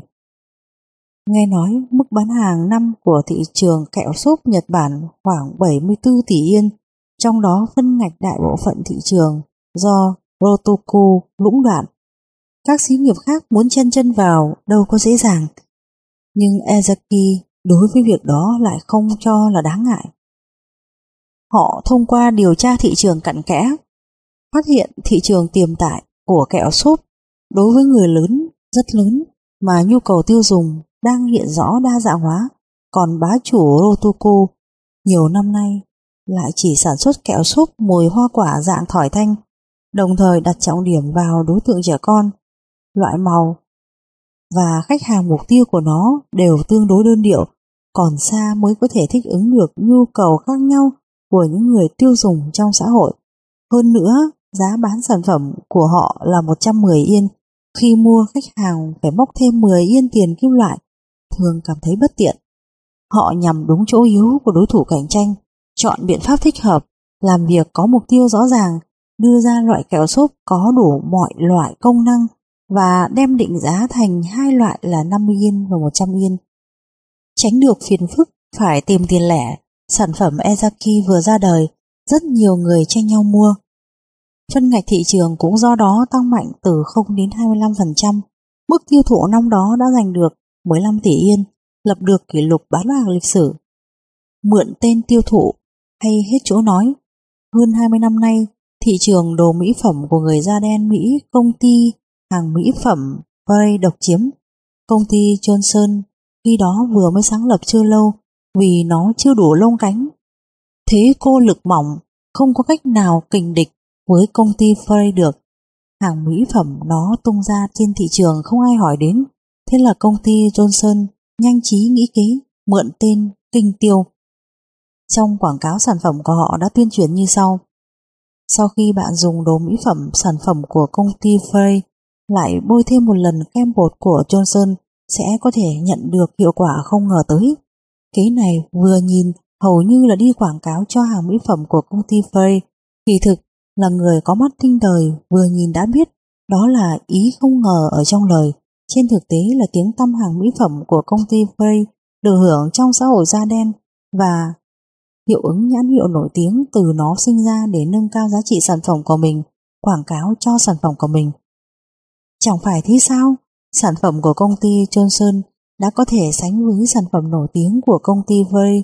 Thế thì sản phẩm này mất hẳn so với nhãn hàng nổi tiếng chẳng khác là bao. Đó là một trong những điều kỳ diệu của nó.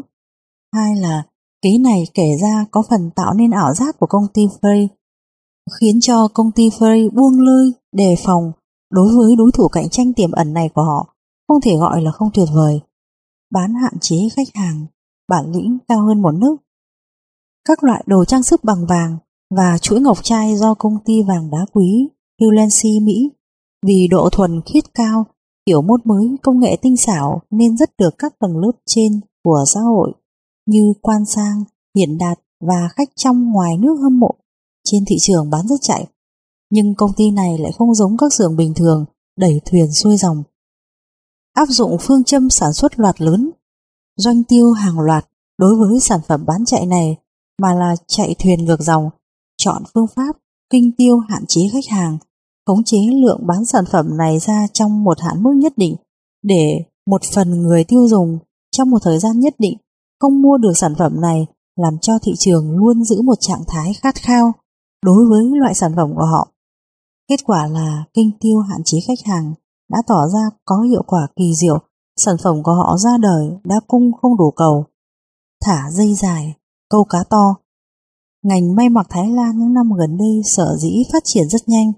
Một kinh nghiệm trong đó chính là theo đuổi chiến lược cạnh tranh, thả dây dài, câu cá to. Mới đầu hàng may mặc Thái Lan đưa vào thị trường Âu Mỹ bị những người buôn chuyến soi mói đủ trò, yêu cầu của người tiêu dùng thì rất khắt khe, không những bị ép giá, hơn thế còn phải giao hàng trước, mặc dù lợi nhuận của nhà máy sản xuất rất ít ỏi, thậm chí không kiếm được tiền vì dành cho trước nên có chỗ phải bù lỗ ít, nhưng để khai thác thị trường quốc tế, họ vẫn tiếp nhận, vui vẻ để làm. Kết quả là muốn lấy thì trước hết phải cho, để đổi lại bù lỗ ít kiếm được lợi lớn. Bởi vì hành động muốn lấy thì trước phải cho này đã mở mang một mức độ nổi tiếng của ngành may mặc Thái Lan trên thị trường quốc tế, nâng cao được trình độ kỹ thuật may quần áo của họ đã thúc đẩy lượng tiêu thụ tăng lên rất lớn. Tổng kim ngạch quần áo may sẵn xuất khẩu hàng năm đạt tới 300 tỷ USD, đã thu được khoản ngoại hối 1,5 tỷ USD.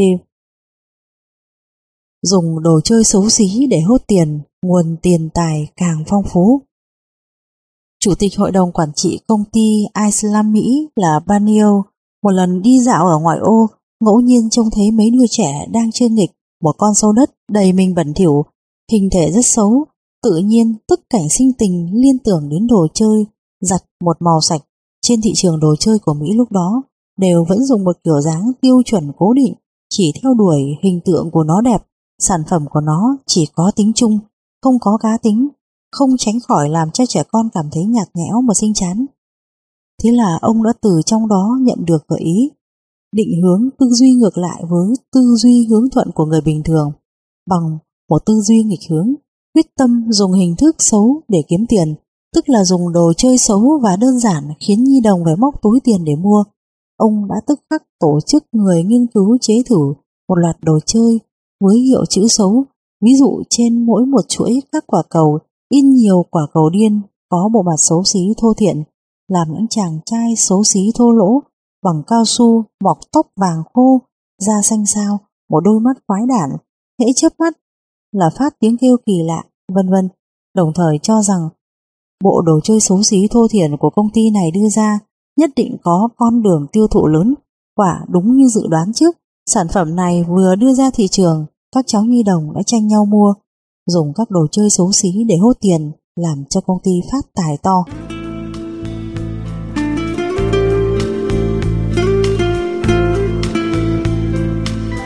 Thấy kẽ hở thì xoáy sâu vào, tìm đường sống trong kẽ hẹp. Công ty Amasaki Nhật Bản là một công ty nhỏ, chỉ có hơn 30 người sản xuất áo mưa. Chủ tịch hội đồng quản trị của công ty này là Taki Gawa Một lần khi đọc tài liệu tổng điều tra nhân khẩu năm đó, phát hiện ở Nhật Bản mỗi năm sinh khoảng 20 vạn trẻ em, tự nhiên lộ rõ niềm vui trong lòng nghĩ. Cứ cho là mỗi trẻ em mỗi năm ít nhất dùng hai chiếc tã lót do họ sản xuất, thì mỗi năm đã phải dùng tới 5 triệu chiếc. Từ đó liền nghĩ đến cả thế giới mỗi năm muốn sinh ra bao nhiêu đứa trẻ thì cần dùng bấy nhiêu chiếc tã lót. Tiềm năng của nó trên thị trường lớn biết bao nhiêu, còn tã lót, sản phẩm nhỏ không dễ nhìn thấy này.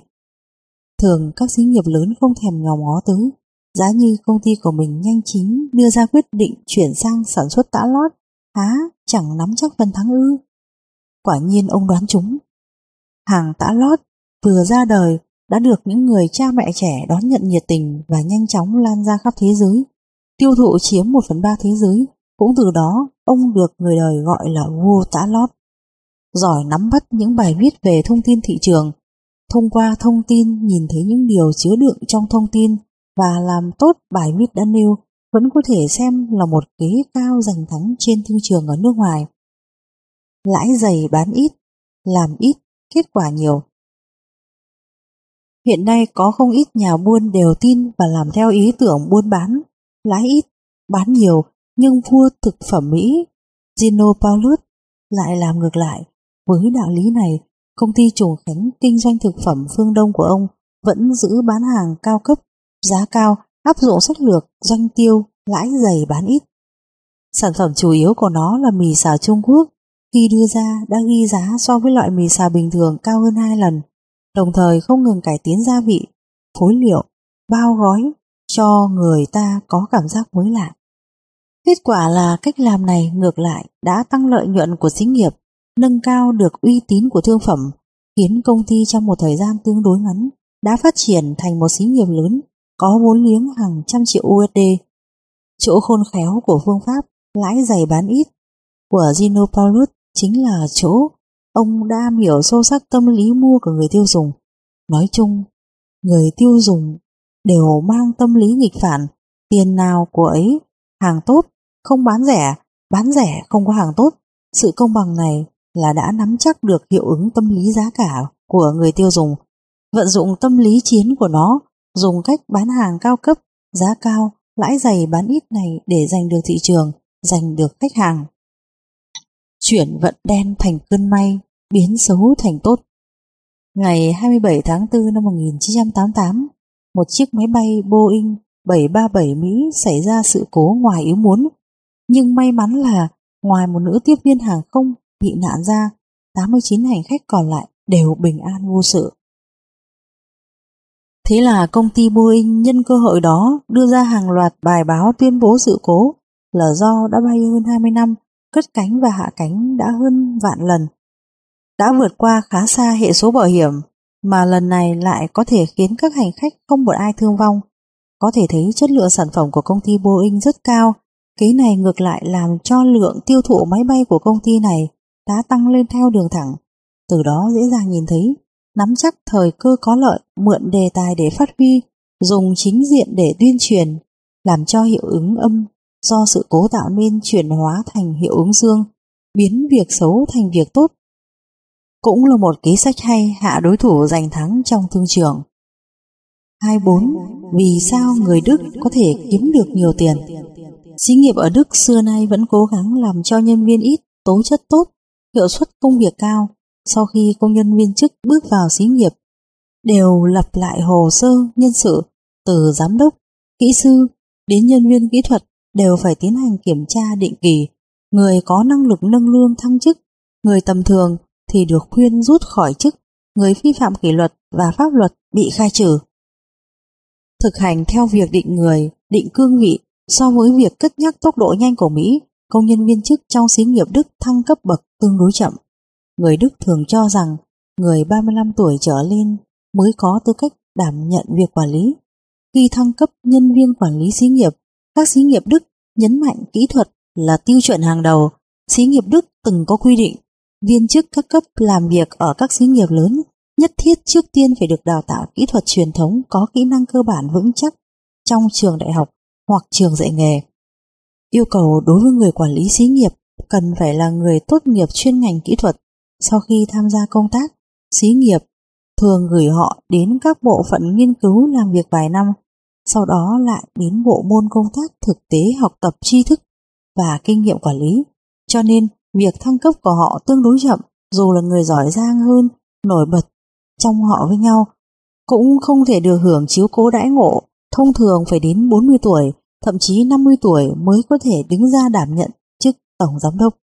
Như thế sẽ bảo đảm những người quản lý cấp cao của xí nghiệp đều là người được giáo dục qua đại học và có học vị về cơ bản là do chuyên gia quản lý xí nghiệp đào tạo tại chỗ. Cách làm này của Đức có ba ưu điểm sau đây. Ưu điểm thứ nhất, viên chức có thể giữ trung thành với xí nghiệp. Ưu điểm thứ hai, các tầng lớp, lãnh đạo dễ điều hòa. Ưu điểm thứ ba, có thể không ngừng nâng cao trình độ kỹ thuật của công nhân viên chức. Sự phát triển kinh tế nước Đức mấy chục năm sau chiến tranh đã nói lên rằng công nhân viên chức có trình độ văn hóa cao và năng lực kỹ thuật chuyên nghiệp mạnh có thể giành lấy ưu thế của xí nghiệp trong cạnh tranh. Ở Đức, các xí nghiệp đã đặt việc đào tạo chức nghiệp lên tầm nhận thức chiến lược, cho rằng đào tạo chức nghiệp là trụ cột của phát triển xí nghiệp, là cơ sở của một dân tộc có tồn tại hay không. Dưới sự chỉ đạo của quan niệm này, việc đào tạo chức nghiệp của Đức triển khai tương đối phổ cập và đưa vào đó tài lực, vật lực rất lớn.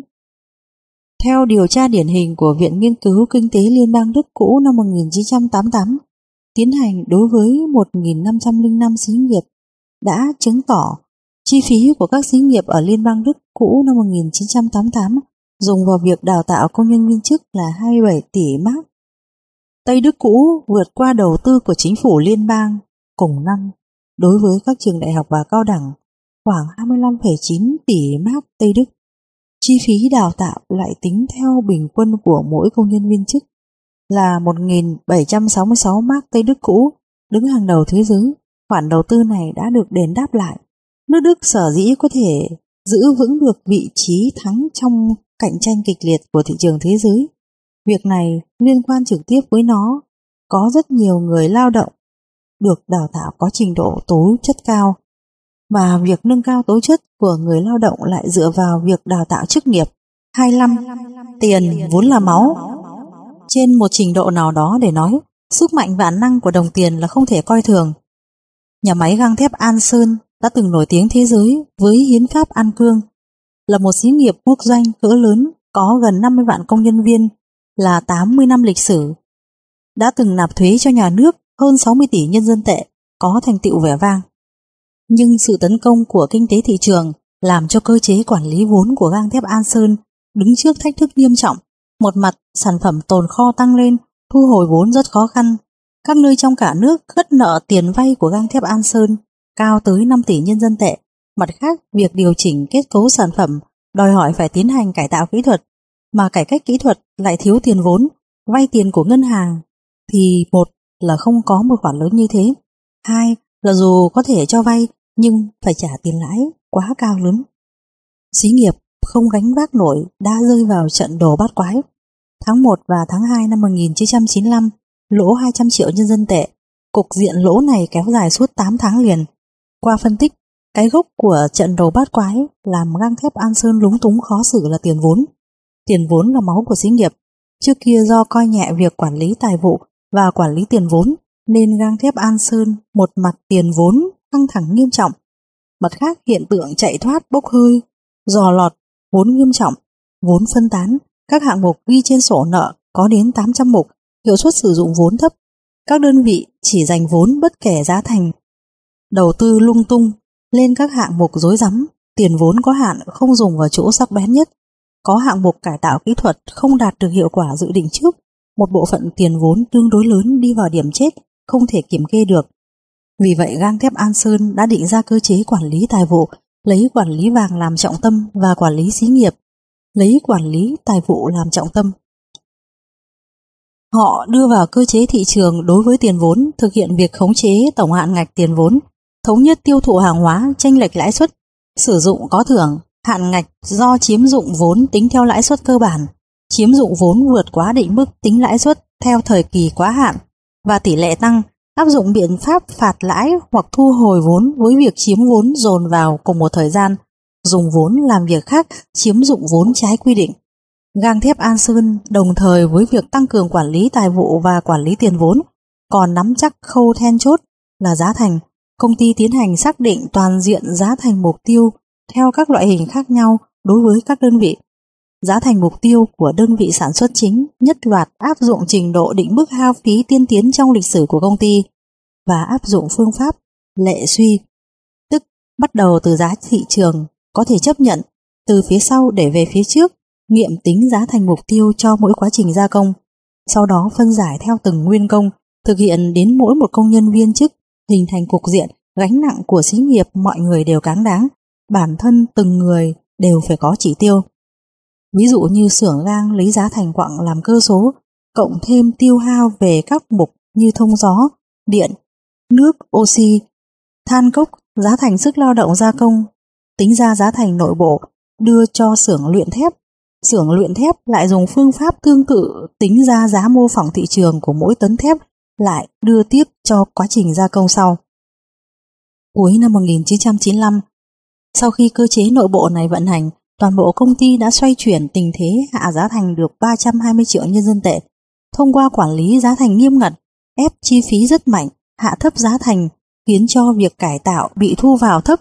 Sản xuất ra cao, một hạng mục kỹ thuật của xưởng luyện thép số 3, vốn dự tính là 900 triệu nhân dân tệ, qua tính toán chi ly ép xuống đến 760 triệu nhân dân tệ, hơn nữa đã bảo đảm được chất lượng.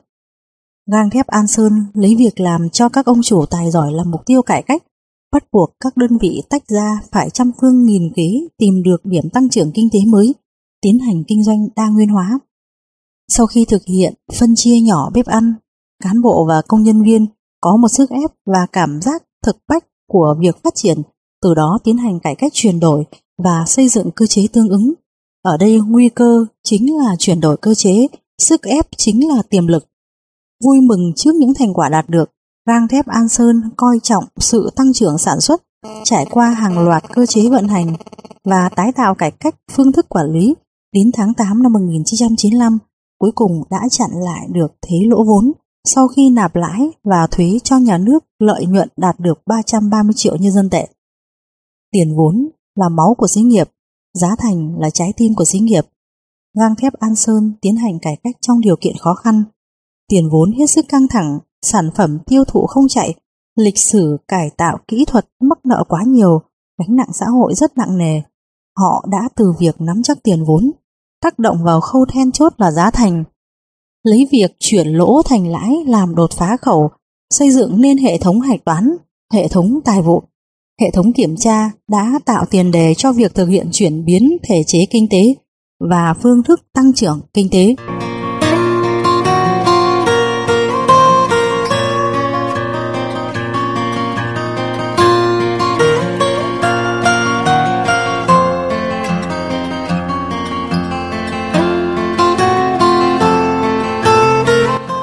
26. Sắp xếp tiền vốn mua nhà phải có sách lược tốt. Tiền vốn đối với xí nghiệp là vô cùng quan trọng, đối với dân chúng bình thường càng vô cùng quan trọng. Cùng với công cuộc cải cách mở cửa ở Trung Quốc ngày càng phát triển, mọi người nhận thức đối với tiền so với trước kia càng sâu sắc mạnh mẽ hơn. Việc mua xe ô tô riêng và cơn sốt mua nhà ở những năm gần đây đã nói lên một cách đầy đủ đời sống của nhân dân Trung Quốc ngày càng nâng cao đồng thời cũng thông qua tiêu thụ đã thúc đẩy kinh tế quốc dân phát triển mạnh mẽ. Mua sắm nhà cửa Đối với dân cư bình thường, có thể là khoản chi tiêu lớn nhất trong tất cả các khoản chi tiêu, số tiền nó cần phải có nhiều tới vài chục vạn nhân dân tệ. Đối với bất cứ một gia đình nào mà nói, đều là một khoản chi lớn. Do vậy, có một kế hoạch quản lý tiền vốn mua nhà được chủ tính trước, thực tế là một việc rất cần thiết. Hiện nay, đang phát triển việc bán nhà chung cư làm sẵn rất nhiều. Phương thức thanh toán tiền phổ biến nhất có 3 loại.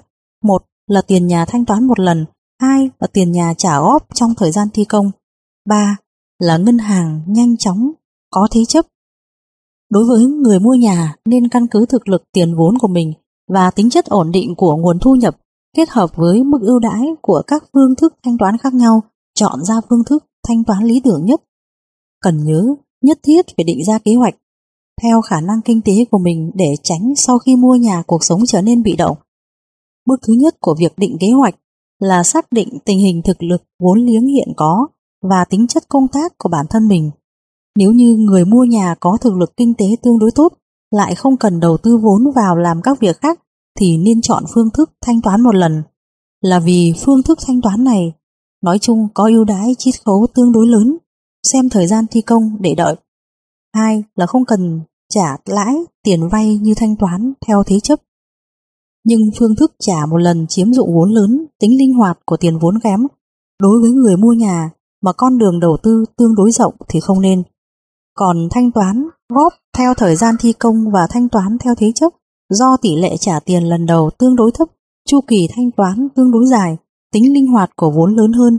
Đối với người mua nhà không muốn số tiền hiện có của mình bị chi ra quá nhiều, thì đây là phương thức tương đối hợp lý.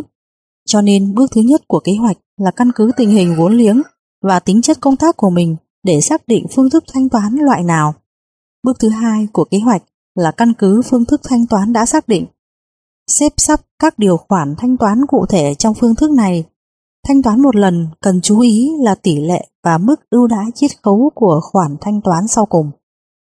Thông thường, thanh toán theo phương thức một lần, lần đầu phải trả 90% đến 95% của toàn bộ số tiền mua nhà, phần còn lại 10 đến 5%. Khi giao nhà sẽ thanh toán một lần nữa. Còn chiết khấu ưu đãi thường là căn cứ thời gian khách mua nhà, đến lúc giao nhà dài ngắn sẽ chiết khấu theo mức lãi gửi tiết kiệm ngân hàng không kỳ hạn. Cho nên hiện tại bán nhà, thanh toán tiền một lần chỉ có chiết khấu rất ít, thậm chí không có chiết khấu. Cho nên đối với người mua nhà mà nói, nếu như thanh toán tiền một lần giành được ưu đãi không tốt, đã không có ý nghĩa mấy nữa. Đối với việc thanh toán theo thời kỳ thi công cũng thuộc về việc phải tự chuẩn bị đầy đủ tất cả số tiền mua nhà. Nói chung đều phải chi ra trong thời gian thi công theo tháng hoặc theo quý. Phương thức này đối với người mua nhà mà xét cũng là vận dụng vốn tương đối linh hoạt, đặc biệt là thời kỳ mà cơn sốt của thị trường nhà đất lên cao. Đối với nhà trả góp trong một năm rưỡi hoặc hai năm, người bỏ vốn buôn nhà hy vọng sau khi ký hợp đồng trả tiền nhà xong, mấy tháng sau, giá nhà đột nhiên tăng lên nhanh, sẽ đem bán đi để thu lợi, mà mình thì đầu tư vào không nhiều. Đối với người mua nhà thông thường, nếu như cân nhắc thấy thanh toán tiền theo thời kỳ thi công và trả tiền một lần ưu đãi chiết khấu khác nhau không nhiều, lại không muốn trả lãi vay tiền theo phương thức thanh toán có thế chấp, thì trả tiền theo thời kỳ thi công vẫn là tương đối thích hợp, vì mức độ phiêu lưu của nó tương đối nhỏ, trong tay mình lại có tiền để ứng ra, xét đến cùng như vậy là thiết thực. Thanh toán theo thế chấp thuộc về chi phí tín dụng, thực tế là vay tiền của ngân hàng để mua nhà ở. Những năm gần đây, mua nhà trả tiền theo thế chấp đã trở thành xu thế chính. Năm 1998, việc bán nhà ở thương phẩm, tức làm nhà để bán ở Bắc Kinh, đối với việc mua nhà cá nhân Số người chọn phương thức trả tiền theo thế chấp chiếm 80% trở lên, chọn mua nhà theo phương thức trả tiền thế chấp. Một là căn cứ thực lực vốn liếng của mình và nhu cầu vận dụng tiền vốn xác định tỷ lệ trả tiền lần đầu, tức xác định tỷ lệ vay tiền. Hiện nay, tỷ lệ vay tiền ngân hàng mua nhà ở cá nhân cao nhất có thể đến 80% tổng số tiền mua nhà, nhưng cần xem xét đến tiền vay đòi hỏi phải trả tiền của khoản vay, cho nên nên căn cứ tình hình thực tế xác định tỷ lệ trả lần đầu. Ngoài ra, phải xác định thời gian trả nợ dài ngắn, lãi suất của tiền vay thay đổi theo thời gian trả nợ dài ngắn khác nhau. Thời hạn trả nợ dài nhất ngân hàng hiện nay quy định là 20 năm, trong đó thời gian trả từ 1 đến 5 năm có 3 mức lãi suất, tính theo năm khác nhau từ 6,12% đến 6,67%, thời gian trả từ 6 đến 10 năm lãi suất năm là 7,2%, thời gian trả từ 11 năm đến 20 năm, lãi suất năm là 7,56%. Người mua nhà khi xác định thời gian trả hết nợ nên chọn niên hạn dài nhất trong cùng mức lãi suất. Như vậy, khi đến đúng tháng trả nợ, sức ép sẽ rất nhẹ, còn khi điều kiện cho phép có thể hoàn trả sớm trước, lãi cũng không bị tổn thất bởi vì khi ngân hàng đối với khoản trả nợ sớm trước, phần đã trả vẫn chấp hành theo lãi suất cũ. Phần còn lại chưa trả thì theo thời hạn, khi trả sớm trước thi hành theo lãi suất quy định của niên hạn đó. 7. Tiền không tốt ư? Những việc chỉ cần chúng ta có thể tưởng tượng ra và vững tin, chúng ta sẽ nhất định có thể thực hiện được nó. Đây là một câu danh ngôn của Napoleon Hill, được gọi là người thầy khích lệ ý chí thành công vĩ đại nhất của nước Mỹ, cũng là của thế giới. Napoleon Hill không phải vị hoàng đế thống soái quân đội Pháp, mà là một ông vua không vương miện. Ông cũng có cái tên gọi là Napoleon, mà ảnh hưởng của ông đối với thế giới không ở dưới vị hoàng đế kia. Triết học thành công do ông sáng lập và 17 nguyên tắc thành công cùng với nhiệt tình mãi mãi bừng bừng như lửa của ông đã cổ vũ hàng tỷ người bởi vì ông đã được tôn là người sáng tạo của nhà triệu phú. Ảnh hưởng của ông đã vượt khá xa phạm trù của thành công học. Khi đại chiến thế giới lần thứ nhất bùng nổ, Tổng thống Mỹ Woodrow Wilson đã dùng bí quyết khích lệ ý chí của ông để huấn luyện và cổ vũ binh sĩ, dù liệu ít quân phí Việc này làm cho tên tuổi của Napoleon Hill có liên hệ với lịch sử của một quốc gia. Về chuyện truyền kỳ của Napoleon Hill còn có rất nhiều giáo trình làm giàu thành công của Napoleon Hill là bản của Hội quỹ Napoleon Hill chuyên môn trao bản quyền, trong đó bao gồm cả chuyện Napoleon Hill mà một đời của ông trên thực tế là thực tiễn của ý niệm vĩ đại của mình. Bộ giáo trình này có 3 tập một bộ phận do Napoleon Hill tự tay viết, một bộ phận do hội quỹ biên soạn, làm giáo trình khích lệ ý chí thành công của cơ quan từ thiện hưu, trên thực tế bao gồm toàn bộ tinh hoa của triết học thành công của ông. Con đường thành công bao gồm chìa khóa thành công, 17 nguyên tắc thành công của Napoleon Hill và phép thành công tích cực của Napoleon Hill, giáo trình khích lệ ý chí thành công. Con đường làm giàu bao gồm phương pháp thực tiễn suy nghĩ làm giàu của Napoleon Hill, thuật thuyết phục của thành công và làm giàu, phương pháp làm giàu trong một năm của Napoleon Hill, giáo trình khích lệ ý chí thành công. Của cải của một đời bao gồm suy nghĩ và làm giàu và chuyện Napoleon Hill. Ai không muốn thành công và không muốn làm giàu? Carnegie đánh giá thành công học của Napoleon Hill là một môn triết học kinh tế, cho rằng nó không chỉ là một phương pháp giúp người nghèo thoát khỏi nghèo khó. Thực hiện kinh tế dư dật càng là một học vấn lớn giúp người ta xây dựng nhân cách hoàn thiện, hưởng thụ đời người sung túc. Cái tên Napoleon Hill này ở Mỹ không một ai không biết. Ông đã xây dựng một cách sáng tạo, môn thành công học hoàn toàn mới, là bậc thầy khích lệ ý chí tinh thần vĩ đại nhất trên thế giới. Năm 1883, Napoleon Hill sinh ra trong một gia đình nghèo, ấp ủ khát vọng thành công, trải qua một lần phấn đấu từ thị trấn nhỏ của Virginia xa xôi ra đi. Ông luôn luôn tìm mọi cơ hội nâng cao và bồi bổ thêm cho mình, đã từng thử trải qua các nghề nghiệp khác nhau như kinh doanh mỏ than, làm luật sư, cuối cùng trở thành một người viết bài về tin tức thương mại. Ông đã tốn thời gian hơn 20 năm tổng kết bí quyết thành công, đồng thời đến thăm hầu hết các nhân sĩ thành công thuộc các tầng lớp xã hội, bao gồm Andrew Carnegie, Thomas Edison, Woodrow Wilson, Henry Ford và William Howard Taft thu nhận những kiến giải có giá trị từ trong sự từng trải cá nhân của họ.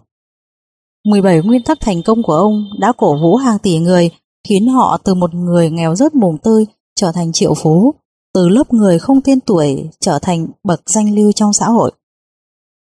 Ngày nay, Hội quỹ Napoleon Hill đang giúp sức thực hiện mộng tưởng của ông thông qua một cơ quan từ thiện đem triết học thành công cá nhân của ông truyền thụ cho mọi người. Bạn cũng có thể thực hiện sự cố chấp của mình.